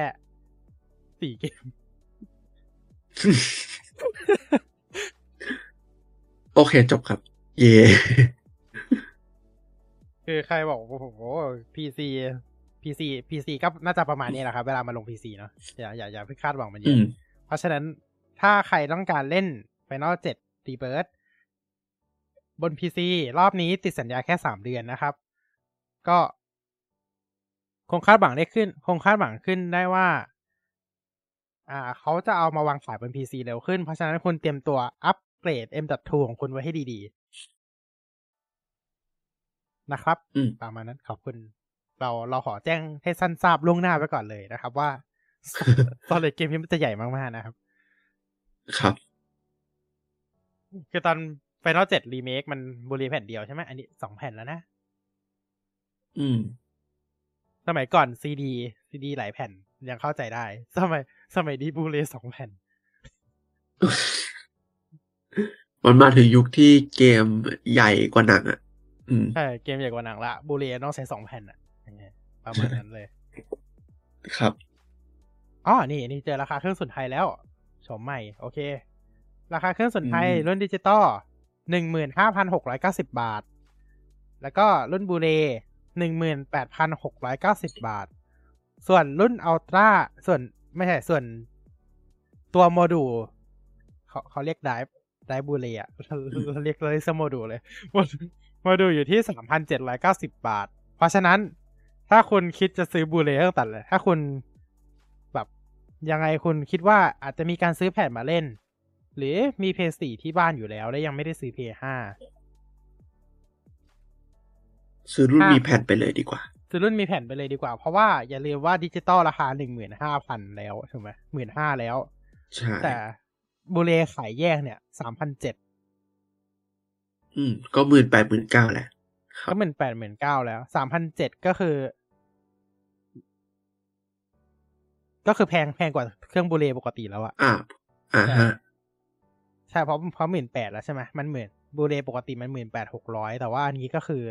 ก็หมื่นเก้าเข้าไปแล้ว ก็คืออมแพงแพงแน่ๆแพงกว่าแน่ๆเพราะฉะนั้นก็ต้องตัดสินใจให้ดีเนาะก่อนการซื้อนะครับ ก็คือใครใคร แนะนำว่าใครที่มีเพย์สี่อยู่แล้ว แล้วก็มีแผ่นมีแผ่นเกมเพย์สี่อยู่เนี่ยยังไงก็ต้องซื้อบูเรแหละไม่งั้นเกมเพย์สี่มันเล่นไม่ได้ อืม อืม คงคงไม่คงไม่มีใครต่อสองเครื่องใช่ไหม ไม่รู้สิไม่รู้สินั่นสิคือส่วนใหญ่ไม่ส่วนใหญ่รู้สิบางคนเขาก็ใช้วิธีการก็คือ มี p 4กับ p 5เขาก็จะย้าย p 4ไปไว้ที่เครื่องรอง แล้วก็ p 4เนี่ยมันรองรับรีโมท Play ขึ้นมา p 5ด้วย เพราะฉะนั้นก็อาจจะเล่นเกม p 5บน p 4ได้ด้วยเนาะก็อาจจะเป็นสองตำแหน่งแทนอะไรประมาณนี้นะครับ โอเคอะอันนี้ประมาณนี้สำหรับ PlayStation เนาะเราก็ลากซะยาวเลย ไหนๆเข้ามาวงการเกมแล้วนะครับ เรามาพูดถึงรางวัลเกมที่ยิ่งใหญ่ที่สุดแห่งปีกันดีกว่านะครับ ก็คือจากเวทีดีเกมอวอร์ดนะครับ ก็มีการประกาศรางวัลหลายรายการเลยทีเดียวเราจะมาดูรายการที่น่าสนใจกันนะครับ อ่า ไม่รู้ว่านิกจะคุ้นชื่อเกมพวกนี้หรือเปล่า อะไรบ้างนะครับนะครับ เรามาเริ่มกันจากรางวัล Best Esport Game กันก่อนนะครับ โดย รางวัลนี้จะให้ กับเกมที่ เรียกได้ว่าประสบการณ์ e-sport แบบการครบทุก e-sport ด้านให้กับ players นะครับ ตั้งแต่ทัวร์นาเมนต์ community support แล้วก็ content update นะครับ โดยผู้เข้าไม่สน genre ใช่อืมโดยไม่สน แล้วก็แพโดยไม่สนเอ๊ะสนประเภทเหรอของอะไม่สอืมประเภทของเกมแล้วก็แพลตฟอร์มนะครับ อ่าฮะ ถูกไม่สนไม่สนประเภทของเกมแล้วก็แพลตฟอร์มเกมนะแพลตฟอร์มที่เกมไปลงนะครับ โดยผู้เข้าชิงมีทั้งหมด 5 รายชื่อนะครับ ได้แก่ Counter Strike 2 นะครับ CS2 Dota 2 นะครับ League of Legends PUBG Mobile แล้วก็ Valorant นะครับ ส่วนเกมที่ชนะก็คือ Valorant นะครับ ก็คงไม่พลิกโผมากนะครับ อืม ครับ อ่า ต่อไปนะครับ Most Anticipate Game นะครับ รางวัลนี้นะครับมอบให้กับเกมที่ประกาศไปแล้ว แล้วก็ได้รับความสนใจจากเกมเมอร์มากที่สุดนะครับ ประมาณนี้เลยสรุปให้สั้นๆ โดยผู้เข้าชิงได้แก่ Final Fantasy VII Rebirth นะครับ Hades 2 และ Dragon Infinite Wealth หรือว่า Yakuza Star Wars Outlaws นะครับ แล้วก็ Tekken 8 โดยผู้ชนะก็คือ Final Fantasy VII Rebirth นั่นเองนะครับ จริงๆ หลายคนก็วิเคราะห์ปีหน้าไปแล้วแหละว่า GTA 6 แน่นอน เป็นเพราะว่า most anticipated จริง ๆ ครับ ใช่ เพราะว่าอย่างที่เรารู้กันว่า GTA 6 อะ ลงลงเทรลเลอร์ไป วันเดียวมั้งเก้าแสนวิว เอ๊ะ ใช่ไหมเก้าแสนเออ ใช่ใช่อืมจำจำยอดไม่ได้ แต่รู้เลยว่า hype มาก ใช่ใช่เดี๋ยวนะ GTA 6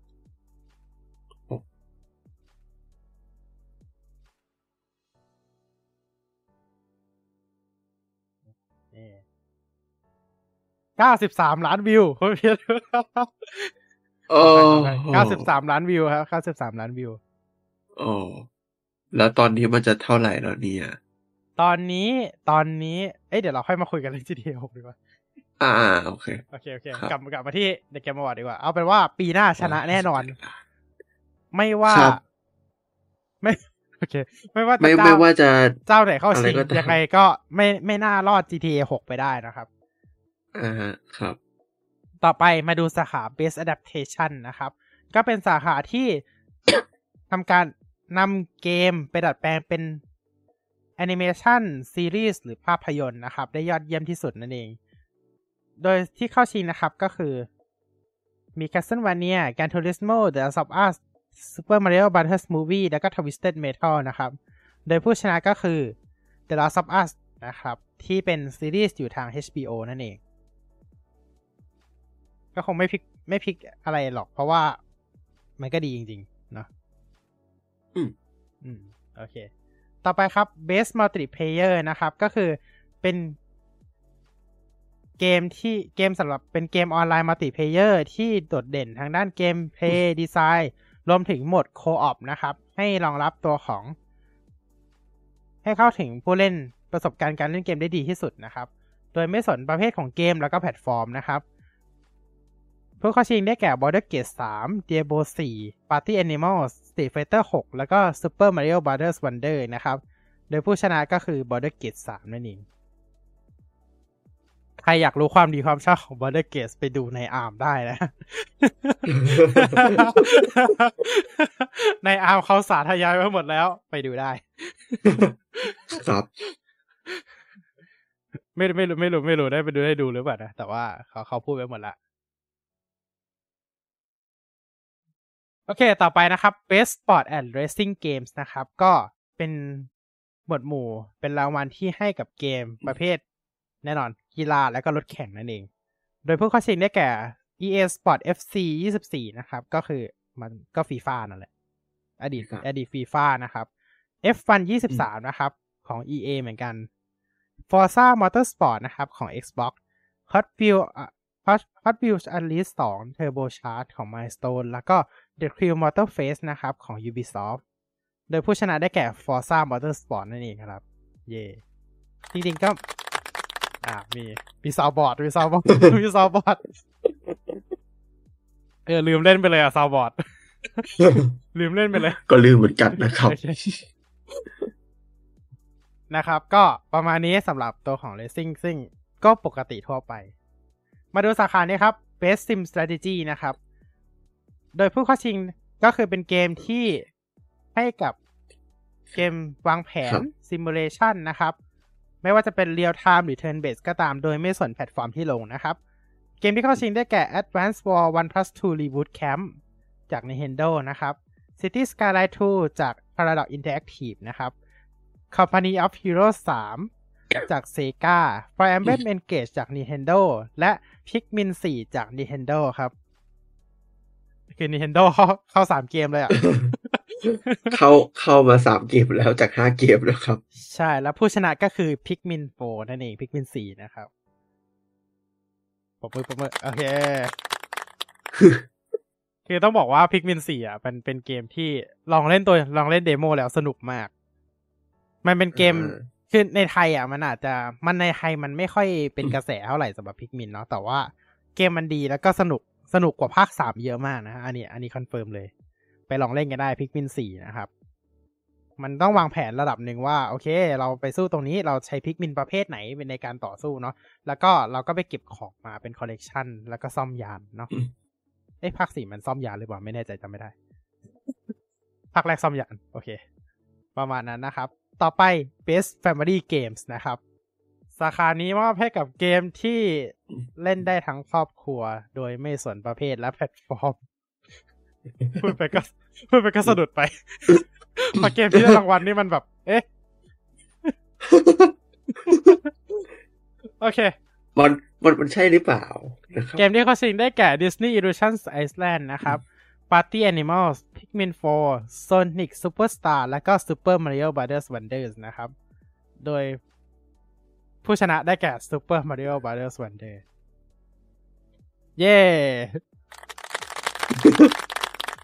คือคือที่ที่สตันกันเพราะว่า มันใช่เหรอ เอ่อ family เอ่อแฟมิลี่หรือเปล่าเออคือคือด่านด่านแรก ๆ ไม่เท่าไหร่ คุณคุณลองเล่นมาริโอด่านครึ่งหลังอะครึ่งหลังอะครึ่งหลังของมาริโออะแล้วจะรู้เลย แต่แต่เข้าใจได้นะว่ามันมันดูเป็นแบบ Family Friendly มากสำหรับมาริโอนะ แต่ว่าพอเล่นจริงหัวร้อน อ่าฮะอ๋อโอเคแล้วพอเห็นเทรลเลอร์แล้วก็โอเคครับ อืมอืมมันมันดู Family Friendly เนาะแต่พอเล่นจริงแล้วอีกคนละเรื่อง enhance content อืม ใช่อืมมันแบบครับหัวร้อนเลยด่านแรก ๆ ไม่เท่าไหร่ด่านแรก ๆ มันง่าย ลองไปเล่นด่านข้างหลังอ่าเราจะรู้เรื่องครับนะ ครับคือต้องบอกว่าซีรีส์เกมมาริโอเป็นซีรีส์ที่เล่นเล่นได้เข้าใจง่าย แต่เล่นให้จบอะยาก ต้องพูดแบบนี้เลยว่า ก็จะมีแค่ไม่กี่อืมเกมมั้งที่เป็นมาริโอแล้วเล่นให้จบแบบง่ายๆทำไมนับอะไรดี ปาร์ตี้แล้วกัน อืม อะ ปาร์ตี้ก็หนึ่งเนี่ยก็ก็ง่ายอยู่ใช่ อืมอันนั้นปาร์ตี้ออกแบบมาเพื่อแบบ party game เลยอะเล่นกันแบบในหมู่เพื่อนในหมู่ครอบครัวเลย แต่ว่า อันเนี้ยเป็น platforming ใช่ไหมแพลตฟอร์มเป็นเกมแพลตฟอร์ม ซึ่งอ่าฮะมันก็ค่อนข้างยากอยู่แล้วอะด้วยรูปแบบตัวเกม 2D อะอืมพอเป็นเกมเกม 2D แล้วแบบ รอบนี้มี Wonder Seed มีอะไรพวกนี้ใช่ไหมก็มันก็ชาเลนจ์ขึ้นเนาะแล้วก็การที่จะเก็บร้อยเปอร์เซ็นเกมเนี้ยถือว่ายากพอสมควรเลยนะครับ ครับ จริงๆมาริโอมันยากมาทุกภาคนั่นแหละแค่หลายคนไม่รู้ตั้งแต่ต้น มันยากมาตั้งแต่ต้นแล้วใช่ ครับ โอเค เราไปกันต่อที่ Best Fighting Game นะครับ โดยผู้เข้าชิงเอ่อคงคงไม่ต้องบอกนะว่าเป็นเกมเกี่ยวกับประเภทอะไร ที่รางวัลบอกอยู่แล้วเนาะ Best Fighting Game ผู้เข้าชิงนะครับได้แก่ God of Rock นะครับ Mortal Kombat 1 Nickelodeon All Star Bros 2 Pocket Braveries แล้วก็ Street Fighter 6 นะครับ โดยผู้ชนะได้แก่ Street Fighter 6 จาก Capcom นั่นเองนี่เองอันนี้อันนี้ก็คงไม่ต้องพูดถึงมั้ง อันนี้ก็ก็ก็ตำนานอยู่แล้วนะสำหรับเกมก็ Street ตำนาน Fighter เนาะ ใช่ ใช่ภาคคหรักบก็ทำออกมาได้ดีมากๆด้วยนะครับสำหรับ Street Fighter 6 เนาะ ก็ถือว่าพลิกกลับมาจาก Street Fighter 5 ได้ดีพอสมควรเลยนะครับ ก็ประมาณนั้นเลยสำหรับ Street Fighter นะครับ ต่อไป Best RPG เห็นเห็นแววแล้วนะว่าเกมไหนได้เกมออฟเดอะเยียอืมต่อไป Best RPG นะครับ ก็แน่นอนครับว่าเป็นเกม RPG อะตรงตัว role playing อะ game นะครับใช่ก็ role คือ play ครับเป็นเกมสวมบทบาทได้ดีที่สุดนะครับ และมอบประสบการณ์ให้กับผู้เล่นจำนวนมากนะครับ ประสบการณ์ที่ดีให้กับผู้เล่นจำนวนมากเนาะก็เริ่มผู้เข้าชิงได้แก่ Border Gate 3 นะครับ Final Fantasy 16 นะครับ Rise of P Sea of Star แล้วก็ Starfield นะครับ ก็ผู้ชนะได้แก่ Border Gate 3นั่นเองนะครับ อันนี้ก็อีนอนมา เกมนี้นอนมาเลย อย่างที่บอกไปฟังในอาร์มก่อนได้นะครับแล้วจะรู้เลยว่าทำไมเกมนี้นอนมานะครับ คือคือคนเล่นอะ คนเล่นถ้าแนวเนี้ยก็ก็คือเข้าใจเลยแหละอืมเนาะส่วน Final 16 ก็ ก็ก็ดี ถือว่าเป็นอีกเกมในในตระกูล Final ที่ออกมาดีมากเลยนะ อืมสำหรับ Final 16โอเค ไปกันต่อที่ Best Action Adventure นะครับ ก็เป็นเกมที่ให้รางวัลสำหรับเกม Action และเกม Adventure ไม่ต้องพูดก็ได้แหละ เอาจริง อืม รวมถึงการ combat แล้วก็ puzzle solving นะครับ ก็คือแก้ puzzle ในเกมด้วยนะครับ ก็ เกมที่เข้าชิงได้แก่ Alan Wake 2 นะครับ Marvel Spider-Man 2 เดี๋ยวนะ ภาษาไทยปนอังกฤษมากเลย ตอนนี้มาอัลลเว็กซ์เอ้ยเอออะไรเอาเลยเออ Resident Evil โอเค4นะครับ Star Wars Jedi Survivors นะครับ แล้วก็ The Legend of Zelda Tears of the Kingdom นะครับและแน่นอนครับ ผู้ชนะครับได้แก่ The Legend of Zelda Tears of the Kingdom นั่นเองนะครับเอ่ออันนี้ก็แทบจะนอนมาเหมือนกัน ใช่นอนมาเลย อันนี้นอนมาแน่อืมสำหรับรางวัลเนี้ยนอนมานะครับ โอเค ไปกันต่อนะครับสำหรับต่อไป Best Action Game นะครับ โดยจะเป็นเกมที่ดีที่สุดในโหมด action เนาะเน้นการต่อสู้เป็นหลักนะครับ ไม่ใช่เกม fighting นะเกม fighting ก็คือแบบพวก Street Fighter Mortal Kombat เนาะอันนี้คือเกม action นะครับ โดยผู้ที่เข้าชิงได้แก่ Armored Core 6 Dead Island 2 Ghostrunner 2 Hi-Fi Rush แล้วก็ Remnant 2 นะครับ โดยผู้ชนะได้แก่ Armored Core 6 นั่นเอง ก็ gameplay สนุกนะ Armor Core 6 ก็คือเป็นการเหมือนแบบยิงสู้กันระหว่างหุ่นอืมเป็นเกมแอคชั่นนะครับ ครับ ต่อไป Best VR AR เป็นเกม VR ที่ยอดเยี่ยมที่สุดนะครับ ครับผมอ๋อเป็นเกมทั้ง VR เป็นเกม VR หรือ AR ที่ยอดเยี่ยมที่สุดใน โดยไม่สนแพลตฟอร์มที่ลงนะครับ ไม่ว่าจะเป็นเกมอะไรก็ตามนะครับ ก็อืมนี่ Gran Turismo 7 นะครับ Horizon's Call of the Mountain นะครับ Humanities Resident Evil Village VR Mode นะครับ แล้วก็ Synapse นะครับ โดยผู้ชนะได้แก่ Resident Evil Village VR Mode นั่นเอง อันนี้ก็แน่นอนอืมไม่ก็คงไม่ต้องเดากันเนาะสำหรับเกมนี้นะครับ Resident Evil Village แน่นอนเนาะต่อไป Best Mobile Game อื้อหือชัดเจนเออฮะมันต้องเป็นเกมนี้แหละล่ะ ประกาศรายชื่อมาแล้วจะรู้เลยว่าทำเป็นโอเกมเคนี้ Best Mobile Game ก็คือเป็นรางวัลสำหรับเกมยอดเยี่ยมบนแพลตฟอร์มมือถือนั่นเองบนนะครับ ก็ครับ Android และ iOS สองแพลตฟอร์มนี้เท่านั้นนะ ครับ โดยเกมที่เข้าชิงได้แก่ Final Fantasy VII Ever Crisis ก็คือเขาไม่เปิดเซิร์ฟไทยอะแล้วก็เขาไม่ใช่ไม่เปิดเซิร์ฟไทย เขาไม่เปิดเซิร์ฟ SEA ไม่เปิดเซิร์ฟ Southeast Asia อ่าฮะ Hello Kitty Island Adventure นะครับ Honkai Star Rail Monster Hunter Now Terra New ซึ่งทุกคนก็เข้าใจแหละว่ามันก็แข่งกันอยู่สองเกมนั่นแหละ ปีนี้ แล้วผู้ชนะได้แก่ Honkai Star Rail นั่นเองนะครับ อันนี้ไม่แปลกใจเลย อันนี้ไม่แปลกใจไม่ยังแปลไงกเกใจมยังไงเกมนี้ก็ได้อยู่แล้ว ดูจากรายชื่อเกม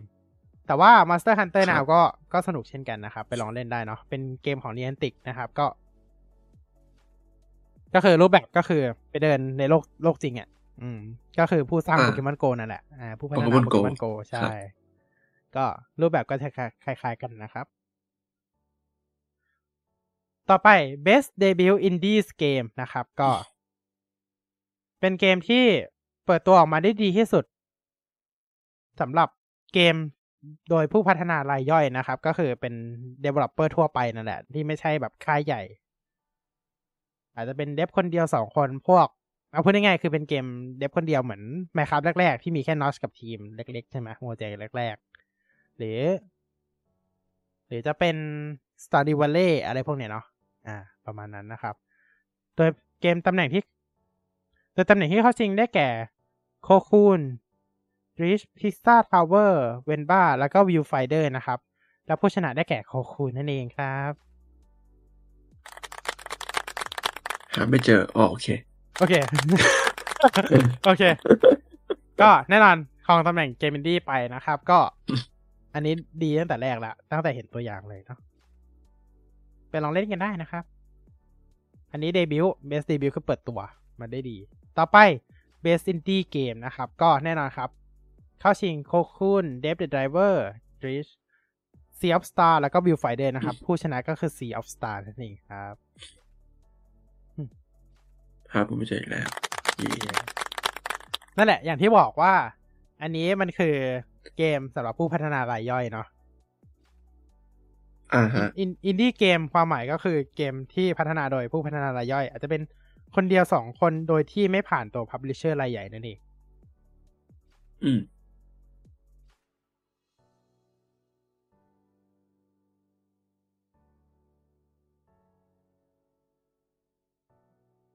กินน้ำแป๊บหนึ่งต่อไป Best Community Support นะครับ เกมที่ได้รับการสนับสนุนจาก Community ดีที่สุดในปีนี้นะครับ โดยผู้เข้าชิงครัได้บแก่ Border Gate 3 นะครับ Cyberpunk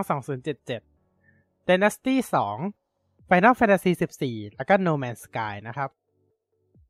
โดยผู้ชนะได้แก่ Border Gate 3 นั่นเองครับ โอเค อธิบายนิดนึง Community Support ก็คือเป็นเกมที่ได้รับการแบบการสนับสนุนจาก Community มีการโปร่งใส อืม แล้วก็แน่นอนพวก social media activity แล้วก็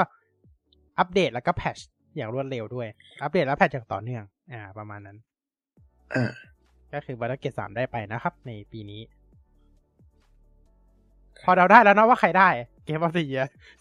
กวาดรางวัลเยอะขนาดนี้ อืมเดาเดาได้แล้วกวาดกวาดเยอะขนาดนี้ ได้ไปกี่รางวัลแล้วก็ไม่รู้เนี่ย ได้ต่อไปมาครับสามสี่รางวัลแล้ว best ongoing อืมอืม ได้เป็นรางวัลที่ให้กับการพัฒนาอย่างพัฒนาเกม แล้วก็ปล่อยคอนเทนต์ออกมาอย่างต่อเนื่องให้กับผู้เล่นนะครับ โดยเกมที่เข้าชิงได้แก่ Apex Legends Cyberpunk 2077 Final Fantasy 14 Fortnite แล้วก็ Genshin Impact โดยผู้ชนะครับ ได้แก่ Cyberpunk 2077 นั่นเอง ก็เอาจริงๆ ถือว่าเป็น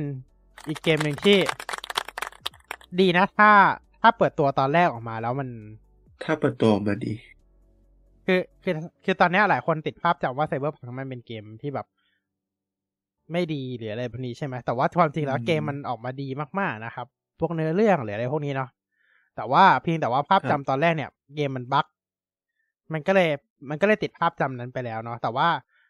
developer เขาก็ patch ออกมาเรื่อยๆเนาะจนตอนเนี้ยเกมมันก็ปกติแล้วนะครับ ก็เล่นได้ปกติแล้วแล้วก็ตัวของเดี่ยวก็มี DLC ใหม่ออกมาล่าสุดก็เป็น DLC สุดท้ายแล้วนะครับ ก็ใครอยากเล่นไปลองเล่นกันได้นะครับสำหรับตัว Cyberpunk 2077 เนาะครับเขามีเป็นแอนิเมชันแล้วด้วยเนาะเป็นแอนิเมะแล้วก็ทำให้ตัวเกมขายดีขึ้นด้วย อ่าก็ถือว่าดีนะพลิกพลิกจะแบบวิกฤตขึ้นมาเป็นแบบประสบความสำเร็จได้นะสำหรับเกมนี้ อ่า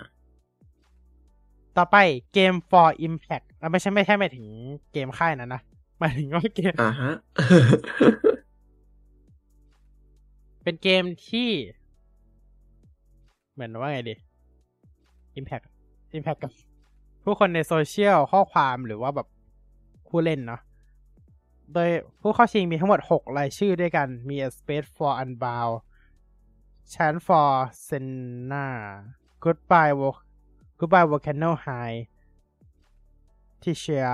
Terra New แล้วก็เวนบ้าอ๋อชื่อยาวมากเลย โอ้โหชื่อชื่อชื่อแต่ละอันชื่อค่อนข้างยากเลยนะครับ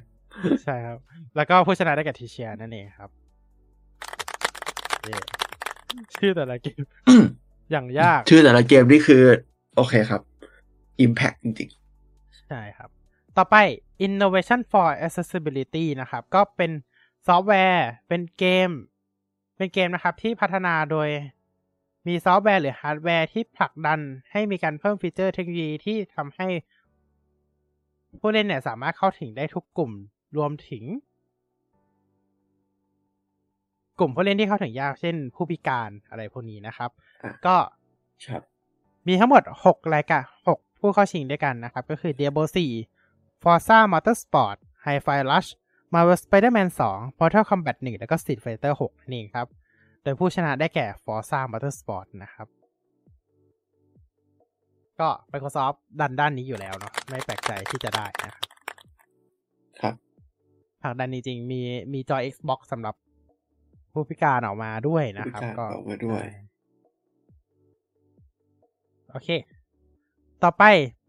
อืม อันนี้ อันนี้เอามารางวัลนี้ ไม่ต้องกันเลยเนาะอืม Best Audio Design ดีกว่าอ่า Best Audio Design เป็นเกมที่อืมมีอินเกม audio มีแล้วก็ Sound Design ดีที่สุด ใช่ ในปีนี้ผู้เข้าชิงได้แก่ Alan Wake 2 Dead Space Hi-Fi Rush Mario Spider-Man 2 แล้วก็ Resident Evil 4 นะครับ โดยผู้ชนะได้แก่ Hi-Fi Rush นั่นเอง เป็นเกมพัฒของ Hengo Gameworks นะครับ Publish Publish โดย Bethesda Softworks นะครับ ก็ Bethesda ของ Microsoft นั่นแหละอืมอืมต่อไป best score and music เมื่อกี้เป็น in game ใช่ไหมอันนี้เป็นเพลงในเกมนะครับที่ ดีที่สุดนะครับ โดยเป็น original song แล้วก็ license soundtrack นะครับ ก็คือได้ทั้งคู่เลยนะ ไม่ว่าจะเป็น original song หรือว่าเป็น license เป็น soundtrack ที่เป็น license นะครับ ก็ได้แก่ Alan Wake 2นะครับ Baldur's Gate 3 Final Fantasy 16 Hi-Fi Rush แล้วก็ The Legend of Zelda Tears of the Kingdom นะครับ คนอื่นมีชื่อหมดเลยนะอืมโอเค แล้วผู้ชนะได้แก่ Final 16 นั่นเองครับ เย่ก็เย่ถ้าถ้าใครเล่น Final 16 ก็คงจะรู้ว่าเพลงทำออกมาได้ดีมากเนาะสำหรับเกมนี้นะครับ ต่อไป Best Art Direction นะครับ ก็คือเป็น Art Style ที่โดดเด่นที่สุด ทั้งไม่ว่าจะเป็น Art Style หรือ Animation นะครับ โดยเกมที่เข้าชิงได้แก่ Alan Wake 2 Hi-Fi Rush Rise of P Super Mario Bros. Wonder แล้วก็ The Legend of Zelda Tears of the Kingdom นะครับ โดยผู้ชนะได้แก่ Alan Wake 2นั่นเองครับ อันนี้เซลดาพอเข้าใจได้เพราะว่าอาร์สไตล์เดิมอะอาร์สไตล์เดิมกับ b บ a อ of the Wild มันไม่ได้ใหม่อะอ่าอืมประมาณนั้นเนาะอะมันมันอาร์ตเดิมเลยอะมันสไตล์เดิมเป๊ะ ต่อไปนะครับ Best narrative รางวัลต่อไป Best Narrative อืมมาอีกแล้วเป็นเกมเกมที่ได้รางวัลได้แก่เกมที่ มีความโดดเด่นด้านการเล่าเรื่องแล้วก็ การพากย์เสียง narrative อืมโดยผู้เข้าชิงได้แก่ Alan Wake 2 Baldur's Gate 3 Cyberpunk 2077 Phantom Liberty ก็คือ DLC แรก ใช่ แล้วก็ Final Fantasy 16 แล้วก็ Marvel Spider-Man 2 นะครับ โดยผู้ชนะได้แก่ Alan Wake 2 นั่นเองอ่าเจอละเย้ตบมือตบมือโอเคโอเคคนดูคนดูโอเค ตอนนี้คือกำลังทำอะไรกันอยู่เนี่ยจากรางวัลสุดท้ายและครับ Best Game Direction นะครับ เป็นรางวัลที่มอบให้กับเกมที่มีความคิดสร้างสรรค์ แล้วก็มีแล้วก็อิน ในทิศทางของเกมแล้วก็เกมดีไซน์นั่นเอง โดยที่ผู้เข้าชิงได้แก่ Alan Wake 2 Baldur's Gate 3ชื่อซ้ำๆแล้วนะ Marvel Spider-Man 2 Super Mario Bros. Wonder แล้วก็ The Legend of Zelda Tears of the Kingdom โดยผู้ชนะได้แก่ Alan Wake 2 นั่นเองครับ กินมากี่รางวัลรวมกันเนี่ยสองอะ Alan Wake 2สามประมาณ3สามแล้วอ่ามี art direction นะครับ narrative แล้วก็ game direction Best Game Direction แล้วก็รางวัลสุดท้ายครับ Game of the Year ประจำปี 2023 นะครับ โดยผู้เข้าชิงมีทั้งหมด 5 รายชื่อ ดังเมื่อกี้เลย 6 รายชื่อเอาเมื่อกี้เลยหกรายจชื่ริองหกรายชื่อ เมื่อกี้ก็คือเมื่อกี้แหละ เพิ่มอีกหนึ่งเกม ผู้เข้าชิงใช่ได้แก่ Alan Wake 2 Baldur's Gate 3 Marvel Spider-Man 2 Resident Evil 4 Super Mario Bros. Wonder และ The Legend of Zelda Tears of the Kingdom โดยผู้ชนะได้แก่ Baldur's Gate 3นั่นเอง ก็คือเกมที่เขาเพิ่มเพิ่มเข้ามาเลยเพิ่มเข้ามาจากเมื่อกี้เพิ่มเข้ามาจากลิสต์ที่แล้ว ไม่ไม่ลิสลิสลิสต์ไม่ใช่ที่ลิแวสที่แล้วไม่มี Resident Evil 4 Best อ๋อ Game เออใช่ Direction ใช่ใช่โอเคโอเคโอเค อ่าอืมบอกแล้วว่าก็ Baldur's Gate 3นอนมานะฮะเย่นะครับ ก็เรียกได้ว่าเกมบัตเรียในปีนี้ของ The Game Award นะครับ ก็คือ Baldur's Gate 3 นั่นเอง ก็อย่างที่บอกครับว่าใครสงสัยว่า Baldur's Gate 3 มันดียังไงนะครับ ในอาร์มอธิบายไว้หมดแล้วนะครับครับไปรับฟังรับชมกันได้นะครับนะครับต้องเรียกได้ว่าบได้แบบเกมออฟเด e เ e ในปีเนี้ย สูสีและแข่งขันกันสนุกมาก อืม ใช่ใช่ นอกจากนี้นะครับยังมีการเปิดตัวเกมอีกมากมายนะครับ ในงาน The Game Award เราจะยกอันที่เด่นๆมาแล้วกันเนาะเอาเอาเฉพาะอันที่เด่นๆก็พอเนาะอืมอย่างแรกครับ Sonic Mania Plus กำลังเข้า Netflix เกมในปี 2024เอ้ยไม่เด่นไม่เด่นขอโทษขอโทษขอโทษอย่างแรกครับ God of War Ragnarok ครับ ส่วนต่อส่วนเสริม Valhalla นะครับ ก็ประกาศเปิดตัวอย่างเป็นทางการนะครับ พร้อมให้ดาวดาวน์โหลดแล้วบน PlayStation 5 อย่างเป็นทางการนะครับ ที่สำคัญเกมฟรีนะครับ สามารถไปดาวน์โหลดได้บน PlayStation นะครับ ต่อไปนะครับ Apex Legends มีการคอลแลบกับ Final Fantasy 7 นะครับ ในโดยคอลแลบนี้จะเปิดตัวในวันจะปล่อยในวันที่ 9 มกราคมนี้นะครับ ขอขอสรุปแบบสั้นๆเลยเนาะเพราะว่ามันเปิดตัวเยอะมาก มันเปิดตัวเยอะเกินไป อืมนะครับอืมอ่าเดี๋ยวนะ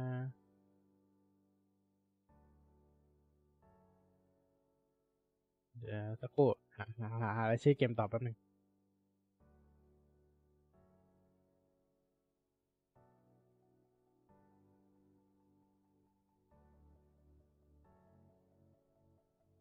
โอเค มา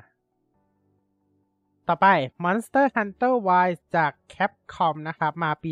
2025 บน PC PlayStation 5 แล้วก็ Xbox Series X แล้วก็ S นั่นเอง ก็เป็นเจนถัดต่อจาก Monster Hunter Rise เนาะก็คิดว่าน่าจะเป็นค่อนข้างหลายปีแล้วหลังจาก Monster Hunter World นะครับ ที่เปิดตัวให้กับ PlayStation 4 ไป นี่ก็กลับมาเปิดตัวให้กับ PlayStation แล้วก็ Xbox อีกครั้งหนึ่งหลังจากที่ครั้งที่แล้วไปเปิดตัวให้กับบน Nintendo Switch ไปเป็น Monster Hunter Rise เนาะถ้าให้เดาก็น่าจะสลับกันเปิด อ่า น่าจะสลับกันคนละ title ต่อไปครับอืมฮิเดโอโคจิมะนะครับ หรือว่า Kojima Productions เนี่ยประกาศเปิดตัวเกมใหม่ครับ ใน Xbox Project ได้แก่ OD หรือ Overdose นั่นเองนะครับ ก็เป็นเกมใหม่ของโคจิมะนะครับฮิเดโอโคจิมะนักพัฒนาเกมในตำนานนะครับ ต่อไปนะครับประกาศสร้างตัวของเกม Marvel Blade นะครับ เป็นเกม Single Player Third Person นะครับ โดยใจกลางเซตอยู่ในปารีสนะครับ ต่อไปนะครับเซกาประกาศเปิดตัวเกมใหม่ 5 เกมนะครับ ซึ่งเป็นการเอาเกมตระกูลซีรีส์เก่าๆนะครับ ที่ไม่ได้เห็นมานานมากนะครับของเซกามา develop ใหม่นะครับ อย่างแรกครับ Jet Set Radio เกมที่2 Shinobi เกมที่ 3 Golden Axe เกมที่ 4 Street of Rage แล้วก็เกมสุดท้ายครับ Crazy Sexy นอกจากนี้ยังมีรายชื่อเกม นอกจากนี้ยังมีเกมอีกมากมายที่ยังไม่ได้ถูกประกาศออกมานะครับครับ ต่อไปครับเกมต่อไป No Man's Sky เป็นเกมที่เรียกได้ว่าจริง ๆ เกมนี้ก็ปล่อยออกมาอย่างยาวนานมาก ๆ แล้ว แล้วก็ยังมีคอนเทนต์อัปเดต และที่สำคัญคอนเทนต์ฟรีออกมาอย่างต่อเนื่องด้วย ก็ตอนแรกจริงๆมันเป็นเกมที่ ค่อนข้างล้มเหลวพอสมควรพูดอย่างนี้ดีกว่า แล้วก็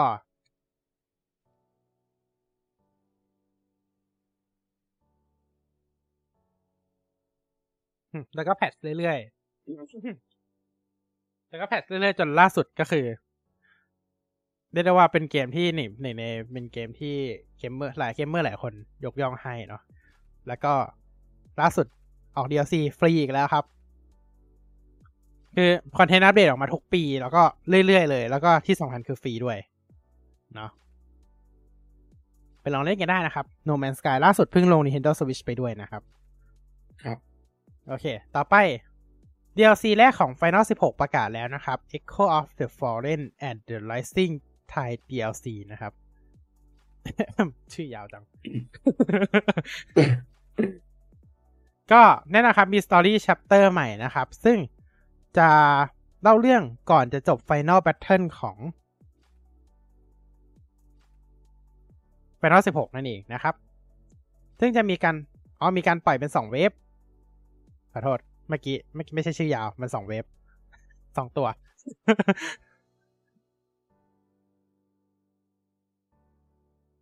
ต่อไปครับ Rise of Ronin นะครับ ประกาศเปิดตัวในวันที่ 22 มีนาคม 2023 นะครับ เกม Open World ใหม่จากทีมนินจานะครับ ต่อไป Skull and Bone นะครับ มีการเปิดตัวเกม มีการประกาศวางวันจำหน่ายเป็นที่เรียบร้อยแล้วนะครับ คือวันที่ 16 กุมภาพันธ์นั่นเอง ครับ โอเค ต่อไปครับประกาศเกมใหม่นะครับ จากแอนิเมะนะครับ Dragon Ball Sparking Zero นะครับ ก็ประกาศแล้วเรียบร้อยนะครับ แค่แค่ประกาศเขายังยังไม่ได้มีวันเปิดตัวอย่างเป็นทางการเนาะต่อไปครับอือฮึ Fortnite Rocket Racing นะครับ มี trailer ใหม่แล้วก็ ปล่อยให้เล่นเป็นที่เรียบร้อยแล้วนะครับ ครับคือเกมเปิดตัวเยอะมาก แต่ว่างานประกาศรางวัลคือมีแค่ยี่สิบกว่ารางวัลคือคือคือข้อคอรหารอบนี้ของเกมอวอร์ดคือ เขาบอกว่ามันคือเหมือนงานเปิดตัวเกมมากกว่างานประกาศรางวัลอ่า เพราะเพราะมันเปิดตัวมันเกม มันเปิดตัวเกมไปแล้วมากมากกว่าครึ่งของงานประกาศรางวัลอะ ก็ นั่นแหละอืมคิดมันอะเหตุผลมันน่าจะมาจากที่ E3 ถูกยกเลิก อะเดี๋ยวเราค่อยไปคุยกันเฮ้ยมันมาเรื่อยๆเลย มันมันมาเรื่อยๆ มันมาเรื่อยๆละ อืม ใช่ Big w a l นะครับ เกมใหม่จากอันเต เกมใหม่จากผู้สร้าง Untitled Goose Game นะครับ ก็เกมหาในตำนานนั่นแหละนะครับ ก็จะเปิดตัวในจะวางจำหน่ายในปี 2025 นะครับ Dead by Daylight Spin-off นะครับ ประกาศเปิดตัวเป็นที่เรียบร้อยนะครับ มีสตอรี่ใหม่นะครับ ที่อยู่ในจักรวาลของ Dead by Daylight นะครับ ก็เดี๋ยวเร็วนี้นะครับ ยังไม่ประกาศวางวางจำหน่ายอย่างเป็นทางการนะ ต่อไปครับ Jurassic Park Survival นะครับ ก็เป็นเกมไดโนเสาร์เกมใหม่นะครับ จากทาง Saber Interactive นะครับ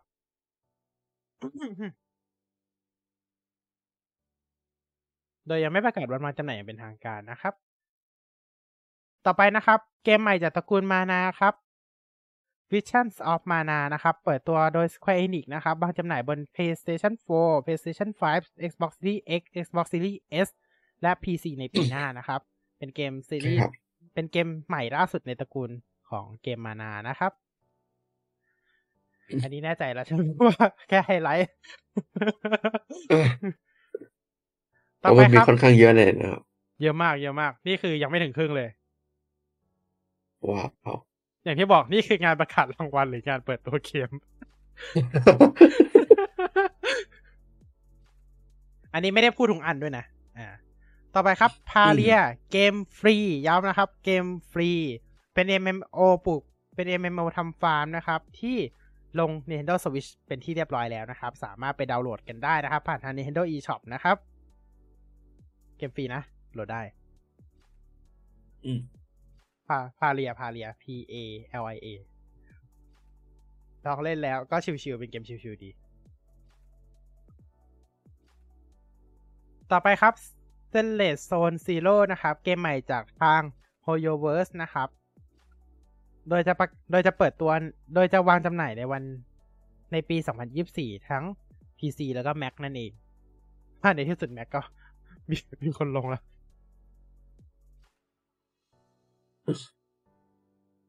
ที่ในงานเกมส่วนใหญ่ในเนี้ย มันลงคอนโซลกับ PC เป็นหลัก อืม เออ อืม เนาะนานๆจะเห็นแม็กลงทีหนึ่งก็ดีใจกับผู้เล่นชาวแม็กด้วยนะครับเฮ้ยแต่เกมเกมค่ายนี้ก็ลง Mac อยู่แล้ว อืม อืมอืมอืมจริงๆอยากเห็น Game Porting Tool มาใช้กันจริงอย่างสักทีนะเอาจริงอืมยังไม่ราะว่าเห็นตอนนี้ยังไม่ค่อยเท่าไหร่ยังไม่เห็นเลยใช่ มีล่ามีมากสุดก็ Resident Evil อะ เออ อันนั้น Game Porting Tool หรือเปล่าไม่รู้ด้วย อืมขอข้ามข้ามไปหลายเกมเลยนะครับ เพราะว่ามันค่อนข้างเยอะมาก อ่า อ่าอ่า ข้ามข้ามข้ามไปเยอะมากครับ ตอนนี้ ตอนนี้ข้ามมาเยอะมากแล้วครับอ่า โอเค อ่า อืม ข้ามข้ามข้ามครับ ข้ามครับ ข้าม โอเคหมดแล้วครับ พอข้ามไปหมดเลย โอเค ประมาณนี้ เกมหลักๆ ที่จะประกาศใน The Game Award นะครับ ในปีนี้นะครับ ก็อย่างที่บอกครับว่าเกมมันเยอะมากๆครับ แล้วก็ที่ประกาศมาในงานเนาะ แล้วก็ทำให้มันกลายเป็นข้อคอรหากันเล็กน้อย นะครับ โอเค ประมาณนี้นะครับสำหรับ The Game Award นะครับเอ้ยวันนี้เหมือนครับเน้นเรื่อง อันนี้เลย เพราะว่าในเรื่องเกมเพราะว่าพอปลายปีแล้วค่ายเทคมันไม่ค่อยมีอะไรเท่าไหร่ ใช่อืมเหมือนเขาเริ่มจะหยุดงานกันแล้วอะไรแบบนั้น มันจะไปโผล่อีกทีนึง ต้นปีหน้าเลย อะ ใช่ เพราะว่าจริง ๆ แล้วอย่างที่บอก Windows Insider ล่าสุดก็คือเมื่ออาทิตย์ที่แล้วเลย อืมอาทิตย์ที่แล้วคือบิลสุดท้ายของปีนี้แล้วนะครับ ก็ก็อย่างที่บอกว่า เพราะฉะนั้นนั่นแหละครับ มันก็เลยกลายเป็นเหตุผลที่ว่าทำไมช่วงสิ้นปีบริษัทเทคจะค่อนข้างเงียบเหงานิดหนึ่งนะครับ ต่างจากที่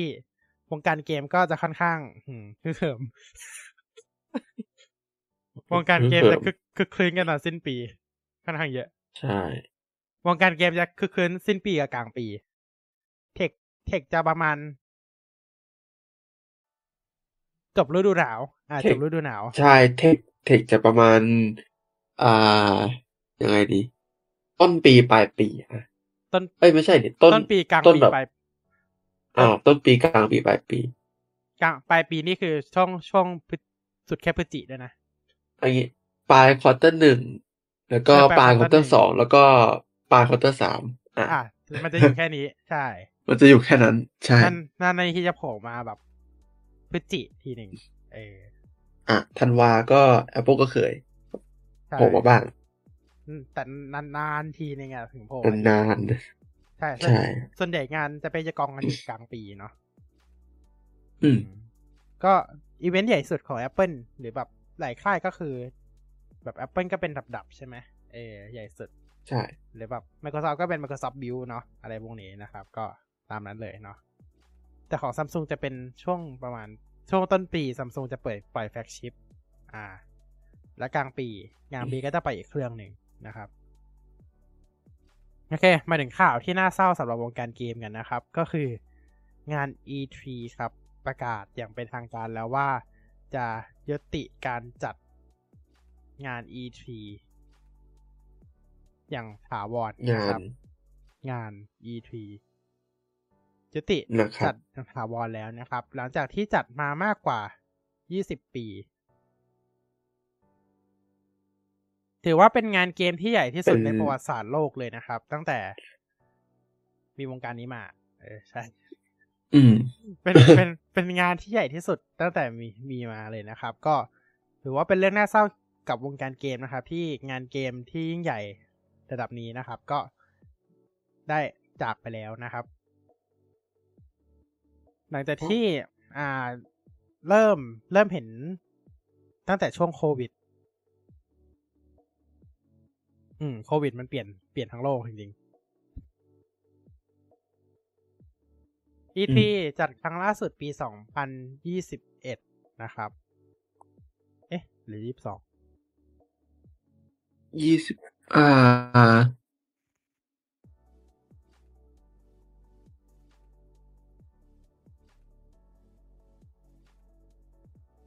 ยกเลิกสองพันยี่สิบสองป่ะ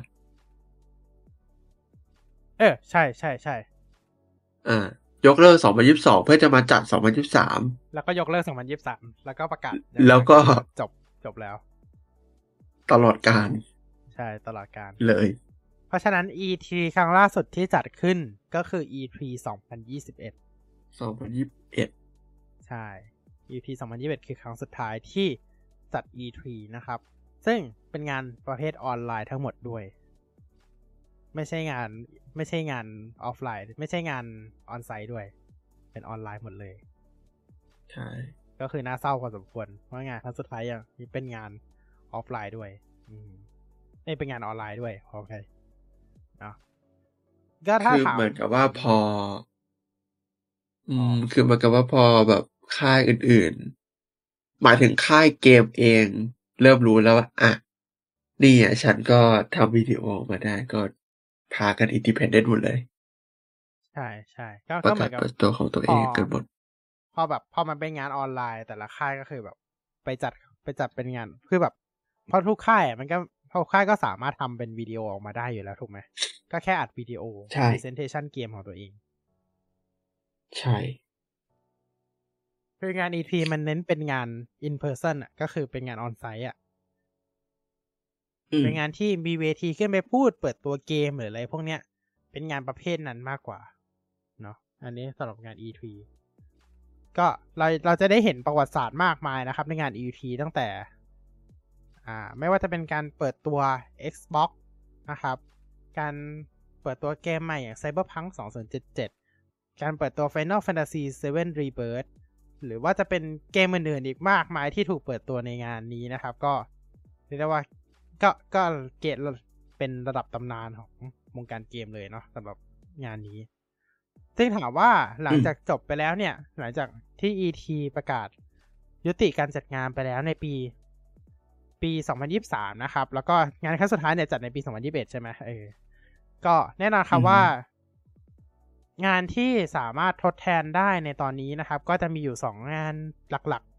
ๆ ด้วยกันโดยประมาณก็คือ Gamescom ของทางยุโรปอ๋อมีเกม Gamescom Pack West แล้วก็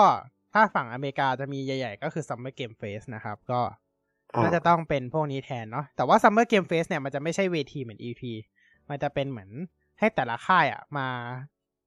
ประกาศเปิดตัวเกมแบบ รวมๆกันเฉย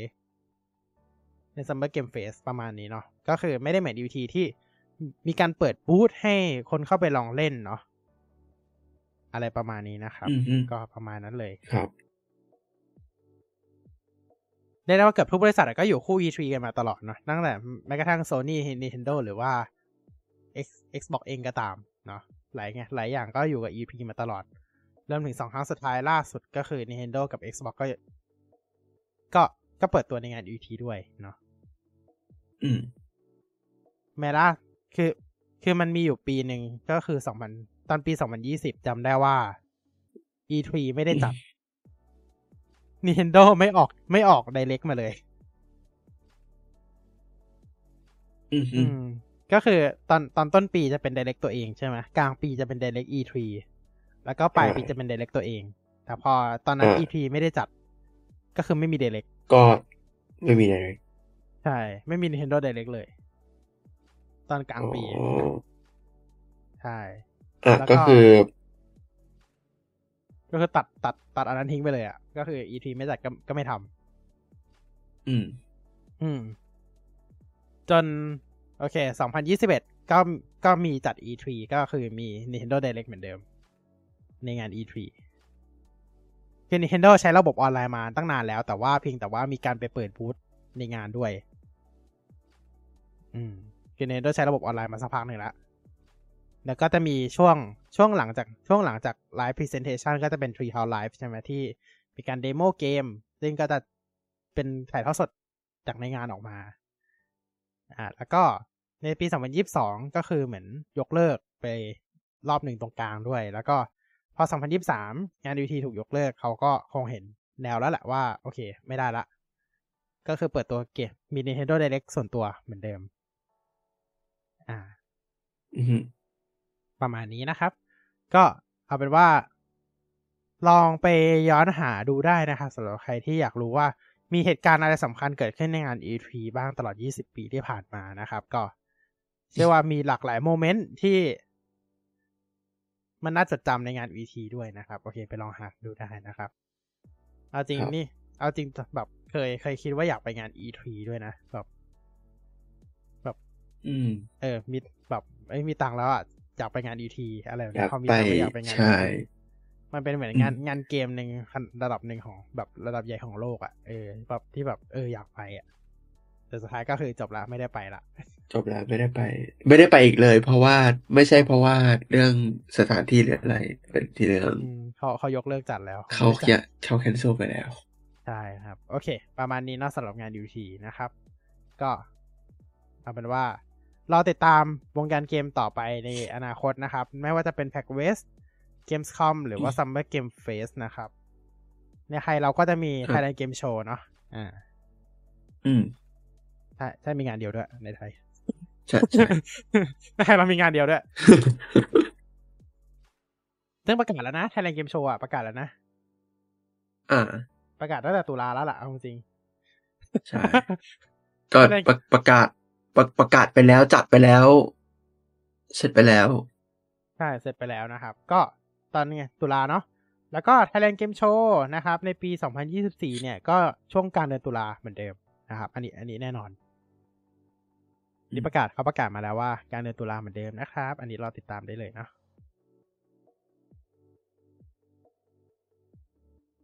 โอเคเรายังเหลืออะไรอีกไหมอืม อืมครับตอนนี้เหลือตอนนี้อะไรน่าจะไหมน่าจะน้อยแล้วล่ะเนาะเหลืออะไรไหมชามันน้อยละ จริงๆ ถ้าแบบ ถ้าแบบวงการเทคอันนึกนึกนึกนึกถึงแบบวงการเทคมีแบบเทศกาลหรือแบบแบบเนี้ยเหมือน E3 อะ จะเป็นยังไง คือมันก็มีแหละนะ มันก็แต่คือต้องรอปีหน้าไงอืม ไม่ไม่หมายถึงแบบก็อืมปีหน้า อืม คือมันต้องรอพวก เอ่อ เอ่อ อะไรวะ CS อืม อืมอืมอืม อืมอันนั้นอันนั้นซีซีต้องรอพวกนั้นอันนั้นมีอยู่แล้วใช่ ใช่ แต่ด้วยที่แบบ MWC มันเออมันไม่ MW MWC เมื่อก่อนเมื่อก่อนก็ มันออกทางเทคนิค อืมแต่แต่สมัยก่อนมีนะเรื่องเรื่องเรื่องโมบายเออเพราะว่าซัมซุงก็เมื่อก็ก่อนไปจัดอยู่เมื่อก่อนบ่อยเมื่อก่อนหลายค่ายเปิดตัวใน MWC ๆใช่ใช่ แต่เดี๋ยวนี้น่าจะก็เหมือนเดิม รวมถึงแยกรวมถึงมาซัมทำซุงเองรวมถึงซัมซุงเองด้วยซัมซุงก็เปิดตัวใช่ในงาน MWC มาหลายรอบเหมือนกัน จนล่าสุดล่าสุดเมื่อสองประมาณสามสี่ปีที่แล้วมั้งใช่ไหมที่อืมแยกออกมาจัดเอง น่าจะอือฮึน่าจะน่าจะตั้งแต่ช่วง S10 S20 อะประมาณนั้นอะอืมเพราะว่า S9 ยังเปิดตัวในงาน MWC อยู่เพราะว่า MWC จะจัดช่วงประมาณปลายปลายเดือนกุมภาอ่าฮะ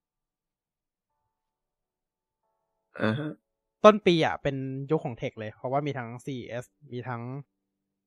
MWC อะไรพวกนี้ มีหมดเลย อืม อืม ใช่ แต่จริงกลางปีอยากให้มีเทศกาลแบบนี้อีกไหม เอาจริงอยากให้มี แต่ว่าอยากอยากให้มีสามสามครั้งเลย อืม สองคือสามครั้งเลยก็ดีนะครับ แบบเทศกาลที่อะ แบบ Apple Microsoft Google ไม่ไม่ไม่ไม่มีทางไม่มีทางเพอเพอไปเยอะละไม่ไม่มีทางไม่มีทางกัดกันอยู่อย่างเงี้ยไม่คือวงการเทคมันเป็นวงการเออกัดกันนะครับเออมันก็เลยไม่ค่อยมีอะเออมันใช่อืมมันแซะกันไปมา มันไม่ได้เหมือนเกมอะคือ เกมมันคือถามว่าแข่งกันไหมมันก็มีมันก็มีบางก็เกมแข่งกันเออมันก็มีบางเกมแข่งกัน แต่ว่าแบบส่วนใหญ่มันก็คือเกม ไม่ละเกเกมสไตล์ใครสไตล์มันที่ใครชอบสไตล์ไหนก็ไปทางนั้น ใช่ใช่อืมอืมนั่นแหละ โอเค ก็ประก็ประมาณว่าแบบ เออ เราก็แน่นอนเราก็จะมีจุดให้เราจำตลอดทั้งปีอยู่แล้ว ในส่วนของวงการเทคกันเนาะก็ CS MWC เดี๋ยวนี้ก็ไม่ค่อยไอ้นี่แล้วเนาะเดี๋ยวนี้ไม่มีไม่มีใครไปเปิดตัวในนั้นแล้วปะไม่ค่อยมีละน้อยมาก น้อย น้อยแล้วอืมน้อยแล้ว น้อยแล้วน้อยแล้ว คือ คือตั้งแต่ซัมซุงเพราะอย่างโฮเว่ยก็ไม่ได้ไปเปิดในนั้นแล้ว ก็ออกมาเปิดข้างนอก ใช่ คือหลังจากที่ซัมซุงอืมออกมาก็หลายค่ายก็คือเริ่มทยอยแยกมาแล้วใช่อืมก็เลยตอนนี้ MWC มันก็เลยจะเป็นแนวแนวเทคนิคอลใช่ที่เทคนิคอลอาจจะอาจจะเล่าในเนี่ยพอดแคสต์เนี่ยยากแต่ถามว่าสนใจไหมก็มีความน่าสนใจอยู่ใช่ ก็ก็คงจะคล้ายๆกับอืมแบบ มันก็แบบอย่างเช่น CES อะ CES มันก็จะแบบค่อนข้างแบบเป็น innovation แบบ innovative นิดนึง อาจจะมีบ้างที่อืมมีการเปิดตัว product แต่ค่อนข้าง หมายถึงแบบ product แบบ commercial อะเออค่อนข้างน้อยอยู่ อืมส่วนใหญ่ก็จะเป็นการเปิดตัวนวัตกรรมมากกว่านะ CES ใช่แต่ ซึ่งแน่นอน CES เดี๋ยวหลังๆ ประเทศไทยเนี่ยได้รับการสื่อหลายเจ้าได้รับการเชิญไปเข้าร่วมงานค่อนข้างเยอะ เพราะฉะนั้นหลังๆเราจะได้เริ่มเห็นแบบ อ่าข่าววิดีโอข่าว CS วิดีโอ CS ค่อนข้างมากขึ้นเรื่อยๆ อย่างปีที่แล้วก็อืมก็ดูหลายช่องอยู่นะ CES ก็ดูมาหลายช่องอยู่แล้วแบบ เออ มีแบบหลายหลายหลายนวัตกรรมที่น่าสนใจมาก ๆด้วย อือฮึอย่างจะอย่างอย่างจริงๆซัมซุงจอโค้งอะก็เปิดตัวในงาน CES มาก่อนเนาะ ไอ้พวกจอม้วนจองอจอพับได้ จอม้วนจอโค้งจอ 8K จออะไรต่างๆนานาเนี่ย ใช่ อันนี้อันนี้ก็จริงๆก็คือใช่เปิดตัวในงาน CES มาก่อนเนาะ ก่อนที่ใช่เขาจะพัฒนาออกมาเป็น Product จริง ๆ ออกมาเป็น Galaxy Fold ในรุ่นแรกเนาะ อันนี้ก็คือเปิดตัวมาก่อน แล้วก็ปิดตำนาน Galaxy Note ไปเลย เนื่องเนื่องจาก Next Galaxy Note กลายเป็นรุ่น Ultra ไปเรียบร้อยนะเออหลังจากโฟติดตลาดปุ๊บ บายบาย Galaxy Note บายบายเลยโน้ตทันที เออ bye bye ไปเลย เฮ้ยจริง ๆ เรายังเหลือข่าวอีกเรื่องหนึ่งนี่นะ RCS ใช่ไหม RCS อ่ายังนึกไม่ออกลองเล่าไปก่อนเผื่ออาจจะนึกออกมันคุ้นๆอยู่ไอ้ message กับอ่าอ๋อเออโอเค โอเคโอเคโอเคเมื่อไม่าเมื่อไม่โคนานมานี้ด้วย เมื่อไม่นานมานี้ด้วยอ่าคือต้องบอกว่าใช่ใช่ RCS ย่อมาจาก Rich Communication Service เนาะก็คือ เหมือนหาข้อมูลมาไม่ได้หา โอเคครับ Rich Communication Service เนี่ย ก็คือเป็นการเขาเรียกว่าเป็นการเอาง่ายๆเป็นการใช้ text message แต่แทนที่จะนอกจากจะส่งส่ง text message อย่างเดียวก็คือเป็น SMS ใช่ไหม อืม อืม ก็คือเป็นการอัปเกรดเป็น MMS หรือ Multimedia Messaging Service สามารถส่งได้หลายอย่างมากขึ้น ไม่ว่าจะเป็นรูปวิดีโอเสียงอะไรพวกนี้นะครับ ก็ใช้โปรโตคอลใช้โปรโตคอลในการส่งเหมือนกับ SMS แต่ว่าตัวของ RCS เนี่ย ก็แน่นอนว่าเป็นการส่งแบบเหมือนเขาเรียกว่าผ่านอินเทอร์เน็ตเนาะอืมผ่านอินเทอร์เน็ตโดยที่จริงๆ เจ้าของมัน เจ้าของไม่แน่ใจอะเดี๋ยวนะ GSMA อืม อืม อ่า นั่นแหละ developer คือ GSMA นะครับ แล้วก็อือฮึ Google เนี่ย พยายามผลักดันตัวของ RCS มากขึ้นเพราะว่า ตัวของ Google พยายามผลักดันให้ตัวของ RCS เนี่ยมาเป็น standard แทน SMS เพราะว่ามันมีอืมประสิทธิภาพมากกว่าเนาะรวมถึง Google เนี่ยได้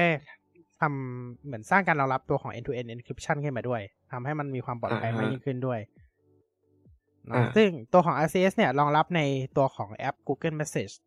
นะครับ บนมือถือ Android ทุกเครื่องนะครับ เพราะฉะนั้นในไทยสามารถใช้ได้ได้แล้วนะทุกเครือข่ายเลยเนาะ True ครับ AS d t a c ก็กระทูนั่นแหละเออนะครับครับ นะครับสามค่ายใหญ่เนี่ยก็สามารถใช้งานได้เนาะทั้งสามค่ายเลยนะครับ ก็ลองเล่นกันได้นะครับ ไม่เสียค่าบริการเนาะเพราะว่าเป็นการส่ง MMS หรือแบบเออก็ SMS อะผ่าน เป็นการส่งส่งผ่านตัวของอินเทอร์เน็ตเนาะมันทำให้ไม่เสียค่าบริการนะครับ อ่า โดยตัวของแอป Google Message นะครับ ก็ถ้าใครใช้ Samsung เวอร์ชันรุ่นใหม่ๆเนี่ยตั้งแต่ S22 ขึ้นไปเนี่ย ก็จะมีติดเครื่องมาให้เลยนะครับ จะแทนที่ตัวของ Samsung Message มาให้ แต่ว่าถ้าเป็นเวอร์ชันเก่าสามารถดาวน์โหลด Samsung Message ได้ผ่าน Google Play Store ทุกทุกเครื่องเลยนะครับ สามารถใช้งานได้ทุกเครื่องเลย โดยตัวของ RCS เนี่ยจะผูกกับเบอร์เราไว้นะครับ แล้วถามว่าเวลาเราสามใช้งานในคอมใช้งานผ่านอะไรก็คือสามารถเข้าไปที่ device pairing นะครับ แล้วก็สามารถแพร์เข้าไปที่เว็บ message.google.com นะครับ แล้วก็สามารถ ใช้ sign in ด้วย Google Account เดียวกัน แล้วก็ซิงก์กันผ่าน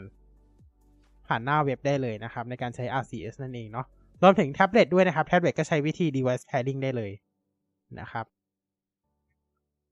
ครับก็คือซิงก์ผ่าน Google Account นั่นแหละ ประมาณนั้น เรียกแบบไหนก็ได้นะครับ แล้วก็ ข่าวที่สำคัญที่สุดก็คือ Google เนี่ยพยายามผลักดันตัวของ RCS มาเรื่อยๆนะครับ แล้วก็ คือแบบหลายหลายหลายที่ก็รองรับการใช้งานนะเนาะรวมถึงประเทศไทยด้วยทำให้ Google แบบเออต้องการให้ RCS อะมันเหมือนเป็น standard แทน SMS ไปเลยอ่าอันนี้อาจจะมีเล่าผิดเล่าถูกบ้างนะครับ ขออภัยด้วย ประมาณนั้นแหละ แล้วก็ มีการตอบโต้กัน เหมือน อาจจะไม่ได้ตอบโต้กัน อาจจะฝ่ายเดียว Google พยายามขอร้องให้ iOS รองรับระบบ RCS เข้าไปด้วยนะครับ ก็ประมาณนี้เลย อืม อืม จนล่าสุด ข่าวล่าสุดเลยนะครับว่า RCS จะรองรับบน ระบบของ i จะรองรับใน iPhone เป็นที่เรียบร้อยแล้ว จากข่าวล่าสุดนะ อืมอืมอืมซึ่งจะทำให้อ่าสามารถส่งก็ RCS ผ่าน เข้าไปเข้าไปยังเข้าไปยังผู้ใช้ Apple ได้ด้วย iMessage ใช่เอ้ยไม่ใช่ ไม่ใช่แอป message ได้แอป Message อ่าใช่ แอปคือ message แอป Message ใช่ครับ ก็ก็เป็นตัวเขียวเหมือนเดิมนะ เออบับเบิลเขียว อืม ตัวเขียวเหมือนเดิม ใช่ แต่ใช้แอปได้ ใช่ก็คือใช้เป็นส่งอะไรก็ได้ ส่งรูปส่งวิดีโอส่งอะไรได้ โดยที่ไม่เสียค่าบริการ อ่าอืมก็พูดก็คล้ายๆ iMessage แหละกึ่งกึ่ง iMessage แหละ แต่ว่าก็คือใช้ได้หลายแบบ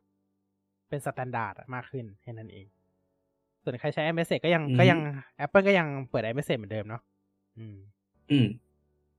ซึ่ง iMessage จะใช้งานง่ายกว่าตรงที่ว่า เวลามันแพร์ pairing อะ มันมันใช้แค่ iCloud Sync ได้เลย ใช่เออมันใช้แค่ Apple ID Sync ได้เลย แต่ว่าในขณะที่ตัวของ RCS เนี่ย มันจะต้อง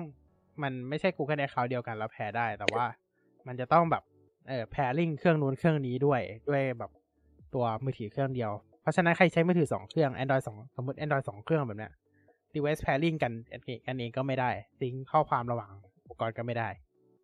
อะไรแบบเนี้ยเออมันก็ยังยังอืมยังต่างจาก iMessage ระดับหนึ่ง เพราะฉะนั้น iMessage ก็ยังคงสะดวกกว่าในระดับหนึ่งนะครับสำหรับคนที่ใช้ Apple Ecosystem เนาะใช่ครับ อืม แต่นั่นแหละครับก็ Apple จะรองรับ RCS ในอนาคตแล้ว เพราะฉะนั้นเราก็สามารถส่งเทคคุยกันระหว่างมือถือ Android กับ iOS ได้โดยที่ไม่ต้องเสียค่าบริการติดต่อไปแล้วนะครับอืมเพียงแต่ว่า RCS มันผูกเบอร์มือถือเนาะก็เพราะมันผูกเบอร์มือถือไง ใครก็เลยใช้ได้ ใช่ นะครับ โอเค ครับนั่นแหละครับ คือ RCS เนาะอืม ครับผม โอเค ประมาณนี้แล้วกัน เนาะ คิดว่าน่าจะมีแค่นี้แล้วนะ ไม่น่ามีอะไรเพิ่มเติมละเมื่อกี้คือเล่าแบบผิดผิดถูกผิดผิดถูกถูกหรือเปล่าก็ไม่แน่ใจเหมือนกันผิดผิดถูกๆอะคือไม่แต่ว่าคือไม่แน่ใจเหมือนกันว่า RCS พัฒนาโดยเป็นเป็น standard พื้นฐานเอ้ยเป็น standard แบบ universal หรือเปล่า หรือว่า Google ทำขึ้นมาเอง Google พยายามผลักดันขึ้นมาให้เป็น standardอ่าโอเคก็คือ Google ไม่ได้ท ไม่ได้ทำแต่พยายามผลักดันำคือคนออกแบบน่าจะเป็น GSMA น่าจะเป็นใช่ organization ใช่โอเค แต่สิ่งหนึ่งที่ระหว่างรอโอเค RCS เนี่ย สิ่งที่มันน่าจะเกิดก่อนคือ Matter อ่า Matter ตอนนี้ก็ก็เกิดแล้ว ใช่คือถึงแม้หลายเกิด product แล้วเริ่มเป็นรูปเป็นร่างแล้วใช่เริ่มเป็นรูปเป็นร่างแล้วคือ แน่นอนว่าตอนเนี้ยหลายอุปกรณ์นะครับรองรับ Matter หมดแล้วนะครับ ไม่ว่าเพียงแค่คุณอัปเดตซอฟต์แวร์เป็นเวอร์ชันล่าสุด คือโทรศัพท์เราอะรองรับแล้ว แต่ อืมอุปกรณ์สมาร์ทโฮมล่ะ แต่ตัวอุปกรณ์สมาร์ทโฮมแต่ละอย่างนี่อันนี้ก็ต้องรอทางผู้พัฒนาเขา develop ขึ้นมา ใช่อีกครับทีใช่ เพราะว่าตอนนี้เหมือนยังไม่ค่อยมีเจ้าไหนทำ Matter เลยเนาะแต่เห็นบอกว่า 2024 ใช่ 2024 จะจะเริ่มจะเริ่มมีอุปกรณ์ Matter ออกมาในวางขายในตลาดแล้วนะครับ อันนี้ก็ประมาณนี้แหละเนาะ สำหรับอุปกรณ์ Matter ซึ่งคิดว่า standard นี้มาก่อนแน่นอนอ้อ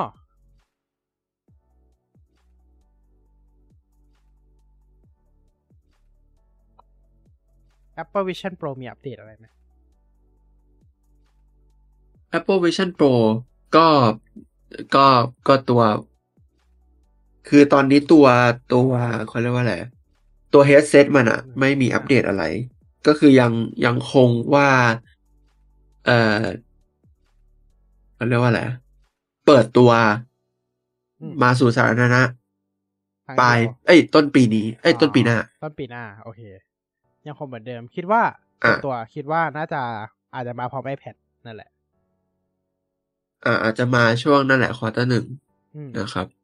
อาจจะมาใกล้เคียงหรือเออประมาณ iPad หรือว่าถ้า Apple พยายามผลักดันจริงๆอาจจะมีการจัดอีเวนต์แยก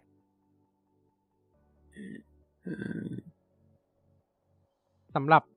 สำหรับตัวนี้เลยโดยเฉพาะ คิดว่าคิดว่าเป็นไง ด้านได้ไหม Apple ก็ดูผลักดัน Vision Pro คิดอยู่นะ ได้ไหม ก็คิดว่าได้นะ แต่ว่า อืม ก็ยังเสียวๆอยู่เหมือนกันนะจะทันไหม แต่ว่าตอนเนี้ยตัว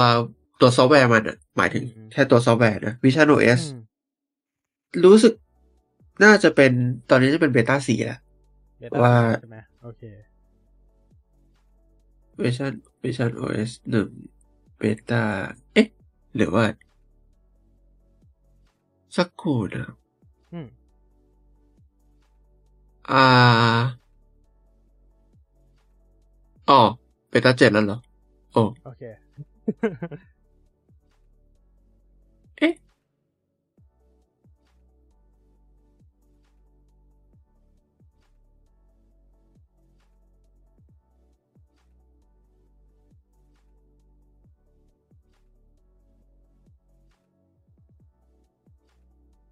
นี่สักครับ ครู่นะครับอ๋อโอเค beta เจ็ดละ โอเค ก็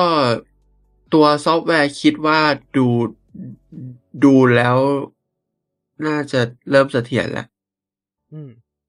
มันหลาย beta แล้วตอนนี้อืมแต่ทีนี่นี้ต้องดูตัวอืมต้องดูตัวตัว software Builder อะครับอืมโอเค เพราะว่าเพราะว่าตอนตอนที่ให้ให้คนเข้าไปทดลองตัวของอืม Vision Pro ตอนนั้น มันยังไม่ได้ไอ้นี่เลยเนาะมันยังไม่ได้เป็นรูปเป็นร่างขนาดนั้นปะ ใช่ มันยังมันยังไม่เป็นรูปเป็นร่างขนาดนั้น แล้วก็มันยังแบบยังไม่มีใครได้เผยแพร่รูปข้างในอืมอืมแล้วก็เราก็ไม่รู้เหมือนกันว่า อะไรมันใช้ได้เยอะขนาดไหนอืมโอเค ประมาณนั้นเนาะสำหรับอัปเดต Apple Vision Pro ก็จแต่ริงๆมันลองเล่นใน Xcode ได้ไหมถ้าจะไม่ผิดเป็น emulator ปะลองเล่นได้ ลองเล่นได้เออมันลองเล่นได้ในลองได้ Xcode คือ ผมก็เคยทำเหมือนกัน ก็คือไปโหลดตัวตัว Xcode แล้วก็โหลด Software Development Kit SDK แล้วก็โหลดตัวซอฟต์แวร์เอามารัน simulator ก็ได้ อ่า ก็คือทำได้ แต่ตอนนั้นรู้สึกจะเป็นเป็นเบต้าหนึ่งแต่ Beta หนึ่งเบต้าเลยใหม่ๆนี่ไม่ไม่ไม่ไม่เคย ไม่เคยใช้เหมือนกัน ก็คงเป็น beta หนึ่งแหละ เพราะว่าตอนนั้นกระแสฮือฮามากแล้วเราก็ไปลองเล่นกันใช่เราเราก็พยายามโหลดลองเล่นเนาะเออ ก็ประมาณนั้นแหละ ครับ ประมาณนั้น แต่ทีนี้สิ่งที่สำคัญที่สุดคือตอนนี้ Meta Quest 3 ออกมาแล้ว ซึ่งเป็นแว่น MR เหมือนกันครับ ทุกท่าน มีความคล้ายคลึงกันมาก มีความคล้ายคลึงกันเพียงแต่ว่าข้างข้างหน้ามันไม่มีจออ่าใช่ ใช่ข้างหน้าไม่มีจอแต่ว่าอย่างที่เรารู้กันว่า Meta Quest 3 เนี่ย ออกแบบมาเพื่อเล่นเกมโดยเฉพาะอยู่แล้วเขาเขาเน้นกลุ่มตลาดเกมเมอร์อยู่แล้วเนาะอ่า อันเนี้ยอันเนี้ยเขาเขาเน้นกลุ่มตลาดเกมเมอร์อยู่แล้วนะครับ ในส่วนของ Meta Quest แต่ Apple Vision Pro เนี่ย ยังไม่รู้อะพอเดาออกไหมว่า Apple Vision Pro จะทำตลาดแนวไหน Vision Pro คือเออด้วยความที่ว่าราคา Meta Quest 3อะมันอย่างที่ทุกคนรู้ก็คือค่อนข้างถูกถ้าเทียบกับ Vision Pro ใช่แต่ Vision Pro คือราคาตั้งสัเท่ากับไอตัว HoloLens ก็เลยเชื่อว่าคนที่จะใช้ Vision Pro น่าจะเป็นทาร์เก็ตใกล้ๆกับ HoloLens อืมคนที่อยากได้คอมเอา คอมติดหน้าเอาไว้ทำ productivity ต่าง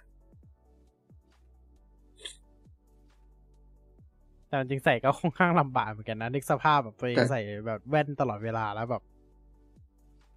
ใช่ไหมๆแต่พูดถึงมันใหญ่ด้วยใช่ อืม ใช่ แล้วตัวทรงมันก็ไม่ได้เหมือน HoloLens อะนะ คืออืม HoloLens มันมันเป็นเหมือน เหมือนแว่นตาเนอะอืม โฮโลเลนมันเหมือนแว่นแบบตาที่เลยเพราะว่า ที่เราใส่แล้วมันมีแผ่นมาบังข้างหน้าใช่แล้วก็มีเป็นเป็นเหมือนแบบแค่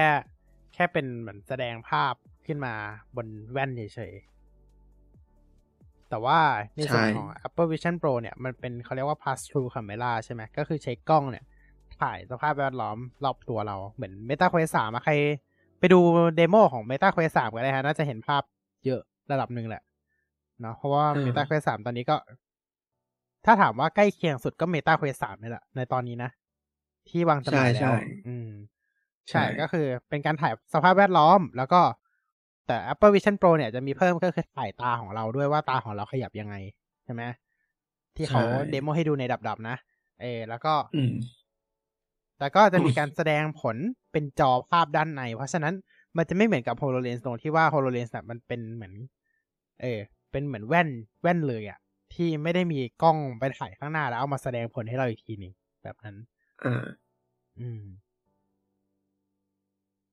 อืมแล้วก็อ่าราคา Meta Quest 3 ในประเทศไทยถือว่าไม่แพงมากนะครับ ทุกท่าน Meta Quest 3 ในไทยรุ่น 128กิกอยู่ที่ 20,000ทวนสองเอ้ยไม่ใช่20,000ทวน29,990อืม อืม ต่างกันห้าเท่าเลยนะ โอ้ต่างกันเยอะครับ อันนั้นมันประมาณแสนห้าแสนนิดๆอะเกือบแสนห้าใช่ก็ดูแล้วน่าจะเป็นคนละตลาดจริงๆอะครับอืมแต่ว่า อืม ไม่แน่อาจจะเป็นตลาดเดียวกันก็ได้ แต่ว่าแค่ Apple ทำก็คือ Apple Apple เกือบโอเคก็จริงนะ ส่วนตัวยังมองว่าแบบ ยังไม่เหมาะกับการใส่ออกไปเล่นนอกบ้านเลยด้วยซ้ำอะ อ๋อเออไม่น่านะไม่น่าใช่ไหมแบบทุกแบบนึกสภาพแบบทุกคนใส่ Apple Vision Pro เดินออกไปหน้านอกบ้านแล้วแบบฮะฮะฮะแบบอืมมีแผ่นอะไรมาติดที่หน้าคุณคือคือแล้วใส่เพื่ออะไร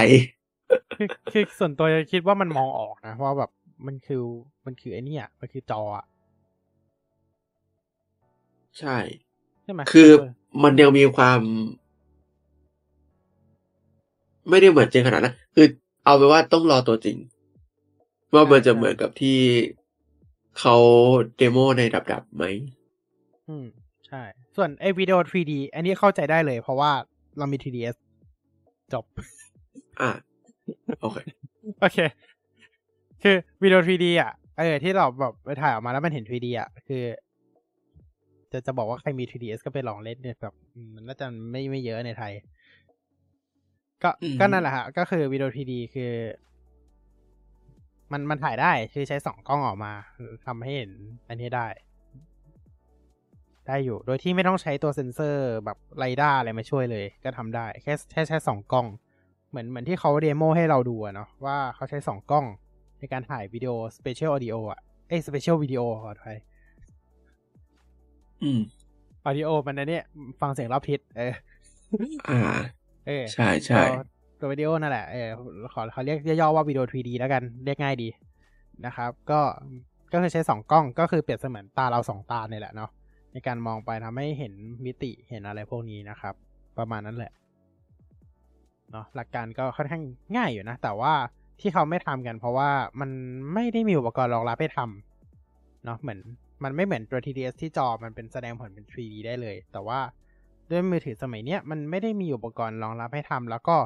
มันไม่ได้ออกมาเป็นโมเดลไงมันมันเป็นแค่ภาพที่มีเป็นภาพนูนต่ำอะ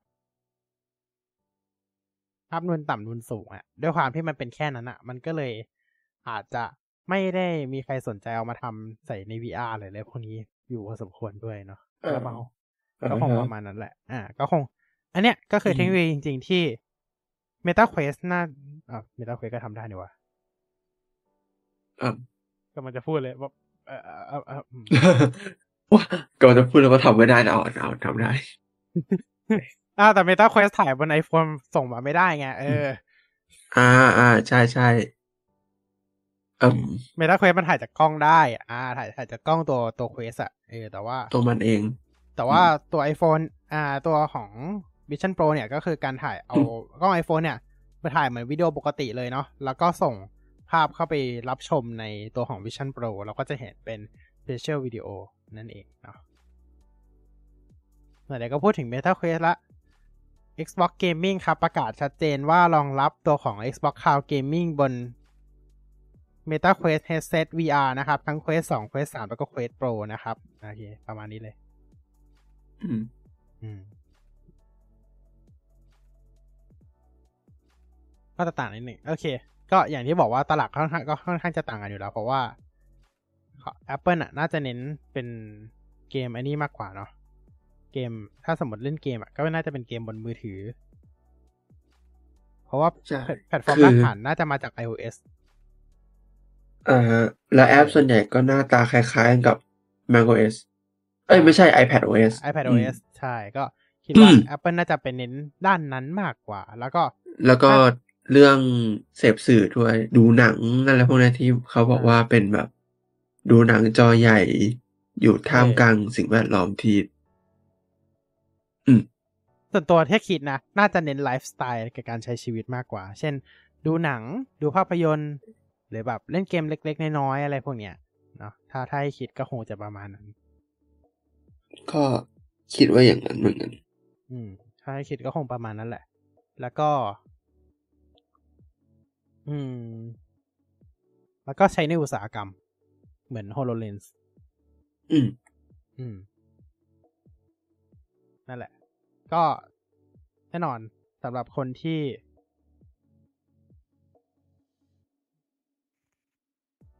น่าตื่นเต้นเหมือนกันว่า Apple อะ จะทำออกมาแนวไหน แล้วจะแข่งกับ Meta Quest ยังไง อืมอืมเพราะว่าตอนเนี้ยอือฮึ VR ทั้งหมดอะ ตอนเนี้ยเท่ากับว่า Meta Quest อะ อันนี้สุด ล้ำสุด แต่ว่าตลาด VR ตอนนี้แข่งกันอยู่สองเจ้า คือ PlayStation VR กับ Meta Quest เนี่ยแหละเหลืออยู่แค่สองเจ้านี้ เพราะฉะนั้นก็เราต้องดูว่า Apple จะมาตีตลาดนี้ยังไงด้วยแหละ อืม โอเค อาจจะพูดเพี้ยนๆเบอร์ๆไปบ้างนะครับ ก็ขออภัยด้วยแล้วกันเนาะครับผม โอเค นะครับ ก็ประมาณนี้แล้วกันสำหรับวันนี้ เย่เย้ เย่ห้าทุ่มห้าสิบสามนาทีนะครับ ก็ขอขอบคุณทุกท่านที่รับชมด้วยนะครับ ก็น่าจะไม่ใช่ครั้งสุดท้ายของปีนี้ หรือเปล่า หรือเปล่า หรืออาจจะมาอีกเซอร์ไพรส์ใช่ แต่ขอคุยกันตกลงกันอีกสักครู่หนึ่งนะครับ ก็สำหรับวันนี้เนี่ยเราต้องขอตัวไปก่อนนะครับ อย่าลืมฝากกดไลค์กดแชร์แล้วก็ฝากกด subscribe ช่องไว้ด้วยนะครับ แล้วก็รับชมย้อนหลังได้ที่ playlist Tech Vcast ทั้ง IT v e s a แล้วก็ Tech Vcast เลยนะครับ ส่วน ไฮไลท์ที่คิดนานละแต่ว่ามีเวลาตัดหรือเปล่าก็อีกเรื่องหนึ่งโอเคอยากตัด ไม่รู้ไม่รู้ตัดส่วนไหนไปใช้เป็นไฮไลท์ได้ด้วยนะเอาจริงๆตั้งแต่พูดกันมาเนี่ยครับ โอเค ก็ขอบคุณทุกท่านที่รับชมนะครับ แล้วเราพบกันใหม่ครับครั้งหน้าครับ ไม่ว่าจะเป็นปีนี้หรือปีหน้าแล้ว ก็ นั่นแหละครับ เราได้เจอกัน จะพยายามมาให้ได้สองครั้งต่อเดือนนะครับ ก็นั่นแหละครับ ครับสำหรับวันนี้ก็สวัสดีครับไป เจอกันครับ บ๊ายบาย ครับ สวัสดีครับ บ๊ายบายสวัสดีสวัสดีอะสวัสดีเลยดิก็